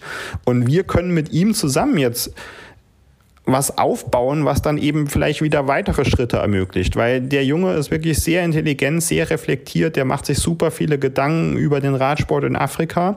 Er hat ja auch eine gewisse Reife vom Alter, er ist jetzt nicht 20 mehr und hat natürlich Ideen, was er danach machen will. Und einfach, dass wir ihn hier haben, da steht, entsteht der Austausch mit uns. Ähm, und da entsteht äh, hoffentlich zum Beispiel auch noch ein Austausch mit dem Bund Deutscher Radfahrer. Auch da wurden ja Sachen kommuniziert und auch da bewegt sich was hinter den Kulissen und dann entsteht am Ende aus dieser Sache auch was Gutes für die Sache. Also deswegen so Paul an dich gerichtet. Klar, du hast da völlig recht. Natürlich ist das Teil in meinem Kopf, aber das will ich einfach schlichtweg auch für mich selber sagen, das will ich nicht vorne ranstellen, sondern es muss um die Sache gehen und für die Sache muss was Gutes bei rauskommen. Wenn die Medien am Ende darüber gesprochen haben, gut und schön. Aber wir müssen sagen, es muss uns um die Sache gehen. Äh, auf die Gefahr hin, dass wir uns in irgendwelche Nesseln setzen, will ich aber nochmal auf das Thema ähm, Vorurteile eingehen und nochmal fragen. Irgendwo, ich, ich kenn's nicht, aber ihr äh, seid irgendwo alle international unterwegs gewesen im Radsport und du hast gesagt, ihr habt keine ähm, nordafrikanischen Fahrer, weil ihr schlechte Erfahrungen gemacht habt. Ähm, mal vielleicht die Frage an euch alle drei. Welche Vorurteile bestehen da so im Radsport? Jetzt vielleicht gar nicht auf Nordafrika gesehen, sondern äh, grundsätzlich. Und dann vielleicht an dich, Matthias, was konntet ihr, konntest du davon schon aufarbeiten und hast vielleicht gelernt? Ich meine, es gibt innerhalb Europas ne, unter den Fahrern ja auch Vorurteile. Also ich meine, es ist halt, du kannst also ich meine, jede, jede Aussage über einem anderen Land. Ja, du hast ja Franzosen zum Beispiel. ja, ja ich, das ist ein bisschen übertrieben, ich hasse Franzosen nicht. Ähm, aber ja, das ist halt so, ist ja egal, was du sagst, es ist, ist immer mit einem Vorurteil verknüpft, wenn es was Negatives ist, ne, in der Regel. So, von daher geht es ja jetzt gar nicht nur irgendwie um, um Afrika, sondern hast du ja auch innerhalb Europa. Und äh, von daher, ich, ich glaube, das ist ein mega kompliziertes Thema und äh, jetzt von meiner Seite zu sagen, welche Vorteile habe ich oder hatte ich, keine Ahnung. Ähm, da bestanden sicherlich eine Menge, viele wurden äh, widerlegt oder baut man ab über die Zeit, weil man auch viel Erfahrung hat. Viele sind auch aus Naivität oder einfach aus Dingen, die, die du einfach übernimmst aus dem Sprachgebrauch, wenn du in so ein Feld reinkommst. So, und die du halt in dem Moment auch nicht hinterfragst, weil sie zur Normalität gehören. Ich meine, wir haben ja gesellschaftlich eh gerade einen Wandel, auch was die Sprache angeht, gerade in Deutschland. Das sind so Dinge, die entwickeln sich halt mit der Zeit und brauchen auch eine gewisse Reife. Von daher, mir ist jetzt nichts, was mir jetzt so einfällt, was so rausgestochen ist. Aber ich bin auch nie in einem Team gefahren mit zum Beispiel Afrikanern, ja, wo ich dann äh, Vorteile gegenüber meinen Teamkollegen haben konnte oder eben auch nicht oder sie widerlegt, äh, sie, sie widerlegt werden konnten. Also ich glaube, da hat Andi auf jeden Fall mehr Erfahrung als ich. Ja, also ich weiß gar nicht, ob man äh, ja gut, nordafrikanische Fahrer kenne ich jetzt nur einen. Ähm, ehemaliger Teamkollege von mir, Yusuf Regigi. Ich glaube, den kennst du auch noch, Paul. Den ähm, kenne ich, kenn ich sehr gut, ja. Und ähm, ja gut, das, äh, was heißt Vorurteil? Also über, der hat auf jeden Fall sich, seinem Namen einen gewissen Ruf verschafft und der war halt einfach eiskalt, wenn es ins Finale ging, Sprintankunft. Der war äh, vom Typ eher ein Sprinter. Ähm, da kannte der nichts. Der ist sehr hart gefahren auf jeden Fall und äh, ja, furchtlos kann man sagen. Und ähm, also mit, mit ich glaube, ich habe mit keinem Teamkollegen in meiner Karriere äh, so viel gelacht wie mit Yusuf Regigi und mit äh, Christian Sparalgi damals, der jetzt mittlerweile bei Alpecin Phoenix fährt. Die beiden sind auch in der Combo immer gefürchtet gewesen. Ähm, Christian als Italiener genauso furchtlos wie der, wie der Algerier Yusuf. Ähm, nee, also in der Hinsicht kann ich nichts so an, an Vorurteilen, kann ich mir gar nicht vorstellen. Yusuf war super, äh, ja, super, ein super Athlet, also sehr zielstrebig und äh, eine, eine Story von ihm war eher noch so, dass er am Anfang tatsächlich hat ein bisschen Probleme, sich so der Euro, dem, in Europa anzupassen. Und äh, er hatte eher Vorurteile. So, äh, ich kann mich daran erinnern, als er ins, ins, erste Trainingslager kam, das wir in der Toskana gemacht haben, ähm, hat er nichts gegessen die ersten Tage. Und äh, dann irgendwann ist mir das aufgefallen. Ich meinte so, ey, du musst doch jetzt, warum isst du denn nichts? Ne? Hast du irgendwie, bist du krank oder so? Und er meinte so, nee, ähm, man kann nicht alles essen hier so in Europa. Ne? Ich muss mich da jetzt erst langsam dran gewöhnen. Und ähm, nee, das war dann, nachdem wir da äh, ein bisschen aufgeklärt haben, dass das Essen alles okay ist, äh, hat er ganz gut reingehauen und dann auch mal schnell mh, mm, mit, mit zwei anderen Kollegen, als die schon vorher zu Hause waren, äh, das ganze Risotto für, für die restliche Mannschaft aufgegessen, ähm, die noch ein bisschen länger trainiert hat. Und äh, nö, also eigentlich nur, nur positiv, positive Erfahrungen gemacht. Also vielleicht so, so zwei Beispiele, was ich damit auch meine, also wo man Bilder in seinem Kopf trägt, die teilweise ja auch auf eigenen Erlebnissen beruhen. Das ist ja nicht nur Vorurteil, sondern es hat auch oft was mit eigenen Erlebnissen zu tun. Und die man dann aber, wenn man irgendwie vor Ort ist oder mit den Menschen zu tun hat, sieht es vielleicht danach wieder ein bisschen anders aus. Also ich habe eben irgendwann mal auch schon mal das Wort Doping benutzt. Wir sind auch ein Team, das sich extrem viel darüber einen Kopf macht und diskutiert, was der Radsport da noch ändern müsste und so weiter. Und wir fahren halt in vielen Ländern, wo aus unterschiedlichen Gründen Doping halt noch wahnsinnig verbreitet ist. Ähm, das sind teilweise auch Klischees, auch nicht jeder dort, aber Beispiele gibt es dazu eben schon, die wir auch mit eigenen Unter äh, Erlebnissen untermalen können. Also wir sind auch schon mal zum Beispiel die Kolumbien-Rundfahrt gefahren, ein Radrennen, das jedes Jahr darum kämpft, ein, zwei europäische Mannschaften an den Start zu stellen, weil jeder, der einmal dort war, der will dort nicht nochmal hin. Nicht, weil das Land und die Leute so scheiße sind. Also unsere Fahrer waren dort mal mit teilweise wirklich guten Leuten.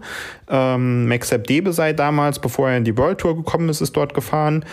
Ähm, die, haben, die waren begeistert von dem Land und den Leuten. Die haben gesagt, das, das ist super freundliche Leute, überall auf der Straße und so weiter. Äh, also jetzt so zum Beispiel dieses Thema Kriminalität und Sicherheit, das hatten sie gar nicht so das Gefühl. Aber im Rennen selbst war das halt einfach praktisch ein ganz offenes Ding, dass die alle bis oben hinzu sind. Die Fahrer selber haben damit hausiert. Die haben gesagt zu unseren Fahrern beim Frühstück, es tut uns leid um euch. Wir wissen ja, ihr könnt eh nichts gegen uns ausrichten. Äh, und haben, haben denen auf die Schultern geklopft, freundschaftlich freundschaftlich mitleidig, haben gesagt, ist bei uns halt so.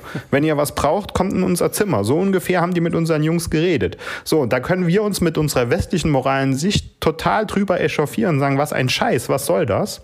Und dann redest du mit den Leuten und denkst dich in deren Leben rein und dann verändert sich dein Bild ein bisschen und dann sagst du, okay, naja, du wächst hier in einem westlichen Land auf mit äh, Sozialsystem, mit was weiß ich was alles, da ist es relativ einfach zu sagen, mach so Sachen nicht. Aber wenn du in einem Land aufwächst, wo es halt das eventuell deine einzige Chance ist, nicht irgendwie nur auf irgendeinen Bergen ein paar Sachen anzubauen und für ein paar Cent zu verkaufen, keine Schulbildung zu haben. Oder du sagst, okay, ich könnte Radfahrer werden, ich muss vielleicht zwei, dreimal tricksen, dann habe ich einen schnellen Erfolg und verdiene Preisgeld oder bekomme öffentliche Anerkennung oder was auch immer, mein Leben verändert sich. Und da wird es zum Beispiel auch so, dass eben die Bilder, die man dann über sowas im Kopf hat, die vielleicht auch mit realen Begegnungen zu tun haben, wenn man mit den Leuten dann wirklich zu tun hat und sich in sie reindenkt und alle Perspektiven betrachtet, fühlt sich danach anders an. Ähm, und das Gleiche ist zum Beispiel eben, was, was wir eben hatten. Ähm, wir haben einfach ein paar Situationen, ein Radrennen gehabt, wo zum Beispiel die marokkanische Nationalmannschaft, zwar auch einmal die algerische, die sind nicht so gefahren, wie wir unser Fairplay im Sport betrachten. Ähm, und da haben wir uns tierisch drüber aufgeregt und es kam zu aggressiven Situationen auch immer wieder im Rennen, wo die Europäer versucht haben zu sagen, ey, das, was ihr da macht, das geht nicht. Also so jetzt ganz einfache Klassiker. Gelbes Trikot macht eine Pipi-Pause, da attackiert man nicht. Geschlossen attackiert die algerische Nationalmannschaft, so ungefähr. So. Dann regt man sich darüber auf und sagt halt nach unserem Verständnis, ja, was soll das? das? So fahren wir halt nicht Radrennen, das ist nicht fair. Und dann überlegst du halt mal, was das für die Jungs heißt. Die sehen sich konfrontiert mit diesen Europäern, über die sie denken, die sind arrogant, die haben eh alles. Äh, und die kommen jetzt nach Afrika und nehmen uns die ein, zwei Chancen weg von den Radrennen, die wir überhaupt fahren können. Ähm, und uns bleibt gar nichts anderes übrig. Wir müssen exakt jeden Strohhalm greifen, den wir kriegen. Und sei das der. Das ist dann wieder eine andere Perspektive.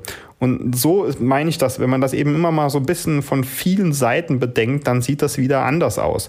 Noch ein letztes Beispiel, wie wir das erste Mal nach China gefahren sind, sind wir zurückgekommen, haben gesagt, das haben wir noch nie gesehen. Da stehen bei kleinsten Rennen 500.000 Leute, 800.000 Leute an der Strecke, alle winken mit Fähnchen. Antwort hier war, ah ja klar, das ist ja dort so, die werden da hingestellt, die müssen da stehen haben wir auch erstmal gedacht, oh, vielleicht ist das tatsächlich so. Wenn wir an der Schule vorbeigefahren sind, stehen die alle in ihrer Schuluniform da und so weiter. Vielleicht werden die dahingestellt.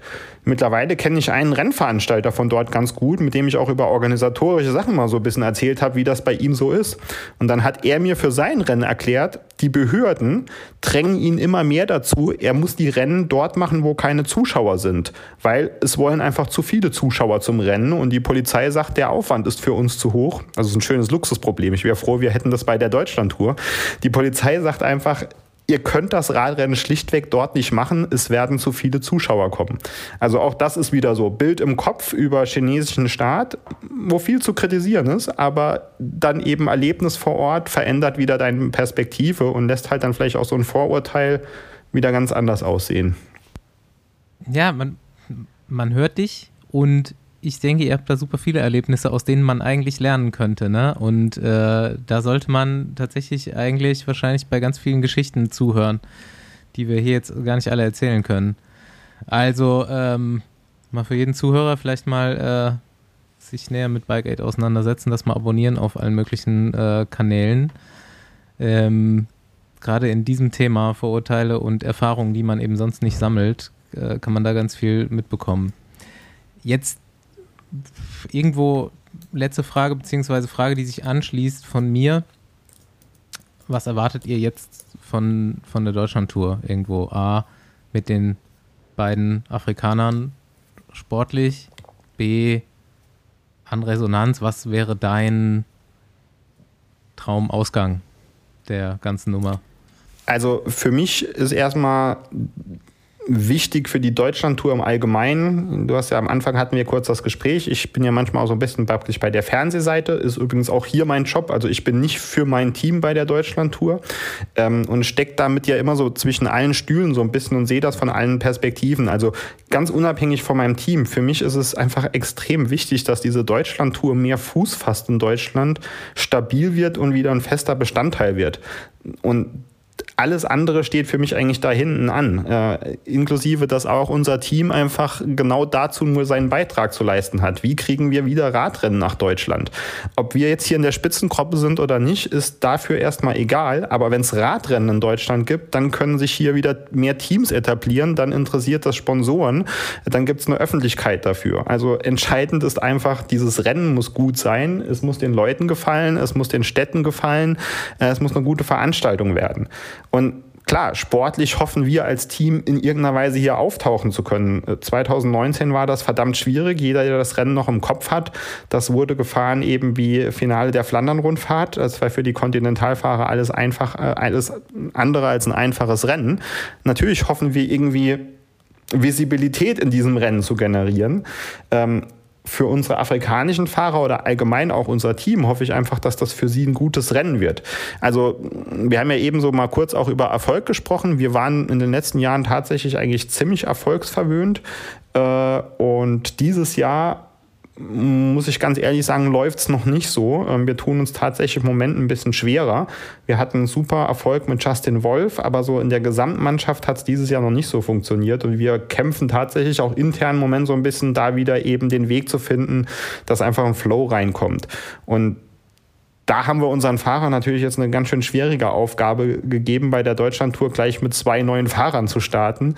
Aber ähm, ich hoffe einfach, dass auch unsere Mannschaft da wieder nochmal neu dran reift, unsere europäischen deutschen Fahrer, die ja auch in einer ganz besonderen Funktion hier immer sind, anders wie in einem anderen Kontinentalteam. Also wenn ein neuer Fahrer zu uns kommt aus Deutschland, sage ich dem immer, ja, okay, du musst ein bisschen aufpassen. Du kannst gerne bei uns fahren. Ich will auch, dass du sportlich super erfolgreich bist. Aber wir machen das Team eigentlich gar nicht für dich. Das ist ein bisschen eine harte Aussage, ein bisschen überspitzt formuliert. Aber was ich damit sagen will, ist, die Afrikaner sind eben die, um die wir uns auch sehr viel kümmern müssen, die viel mehr Hilfe erstmal brauchen, weil die kommen hier nach Europa, jetzt wie der David das erste Mal in Deutschland. Ähm, natürlich muss man dem erstmal helfen und ihn integrieren und aufnehmen und all das müssen auch unsere deutschen Fahrer leisten. Und wenn wir das bei der Deutschlandtour gut hinbekommen, dann reift auch unser Team wieder ein Stück daran. Das ist ja das, was da sein sollte. Ja, das klingt doch irgendwie nach einem ganz guten Vorhaben und wir ähm, können in der nächsten Woche, in der nächsten Aufnahme nach, äh, das passt ganz gut zeitlich ins Bild, die vier Etappen Deutschland-Tour sind nämlich schön zu Ende, wenn wir wieder aufnehmen, dann können wir das Ganze mal Revue passieren lassen, was so A, sportlich passiert ist insgesamt und ähm, B, eben bei euch. Vielleicht äh, können wir da auch nochmal quatschen für nächste Woche vor der Aufnahme.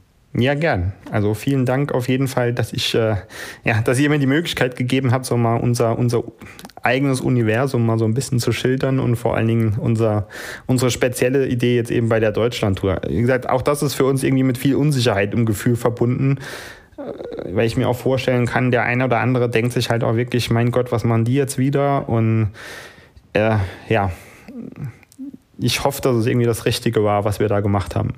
Ja, ich finde es eine gute Aktion ja, hoffe, dass, dass das äh, gut ankommt. Auch bei euch wieder. Ja, same. Absolut, äh, Absolution kann ich nicht erteilen, aber von meiner Seite aus, ja, fand ich das auch letzte Woche beim Telefonat schon äh, eine gute Geschichte, relativ überzeugend. Ja, und äh, danke, dass du dir morgens nochmal Zeit genommen hast, kurz bevor es hier losgeht. Genau, genau, danke dir und ich, also ich finde es gar nicht so kontrovers, um ehrlich zu sein. Also ich, ich glaube, du machst dir sehr viele Gedanken, aber ich glaube, das ist gar nicht so, dass viele gar nicht diesen Gedankengang haben, diesen negativen, den du vielleicht hast. Äh, aber ja, ich hoffe auch, dass es äh, sehr viele positive Resonanz dafür gibt. Haters gonna hate. Ja. Ich bin einfach ein super verkopfter Typ. Ich äh, denke halt leider über alles hundertmal, tausendmal viel zu kompliziert nach, anstelle einfach irgendwas zu machen. Das ist, äh, das bremst mich auch in vielem aus, aber das ist halt einfach irgendwie so schlichtweg mein Charakter. Äh, ja, es ist eine gute Aktion, äh, ein starkes Zeichen und ähm, genau, jetzt gucken wir mal, was was auf der sportlichen Seite passiert und äh, den Rest können wir in der nächsten Woche auch nochmal besprechen. Ich hätte, jetzt, ich hätte jetzt keine Abschlussfrage, aber noch ein kleiner Fun-Fact zum Radsportland Saarland. Mein Vater ist auch im Saarland aufgewachsen. Ja, oh. Ne, ne, ne, natürlich, dein Vater war überall. Der Vater kennt entweder Leute, über, mit denen wir telefonieren, oder, oder er war da. Ja, ähm, wann Folge Werner Stauf, ne? Also das ist. der hat keine Zeit, der fährt viel Rad. Ja, also ich frage dann jetzt schon mal so öffentlich an, der hört ja auch Besenwagen. Äh, das, äh genau, so, so, das, wissen wir, das wissen wir mal über deine Mutter gehen. Vielleicht äh, muss sie ihn überreden. Zum, zumindest, hat er, zumindest hast du doch als Kind dann auch mal Saarländisch gehört, oder? Also dann die nächste Besenwagen-Folge sprichst du bitte komplett in Saarländisch. Ja, dann klingt. Hm, ja, nee, so, so lang äh, ist mein Vater nicht da geblieben, aber auf Kölsch könnte ich das, könnte ich das machen, ja. aber ich habe es mal, mal gehört und bin auch als Kind selber da viele Radrennen gefahren. Also wenn es mal welche gab. Mhm. Und, äh, ja. Gut. Würde würd ich schon verstehen, wenn da einer was sagt. Alrighty. Dann, ciao Leute, wir hören uns nächste Woche. Vielen Dank. Ciao. Tschüss.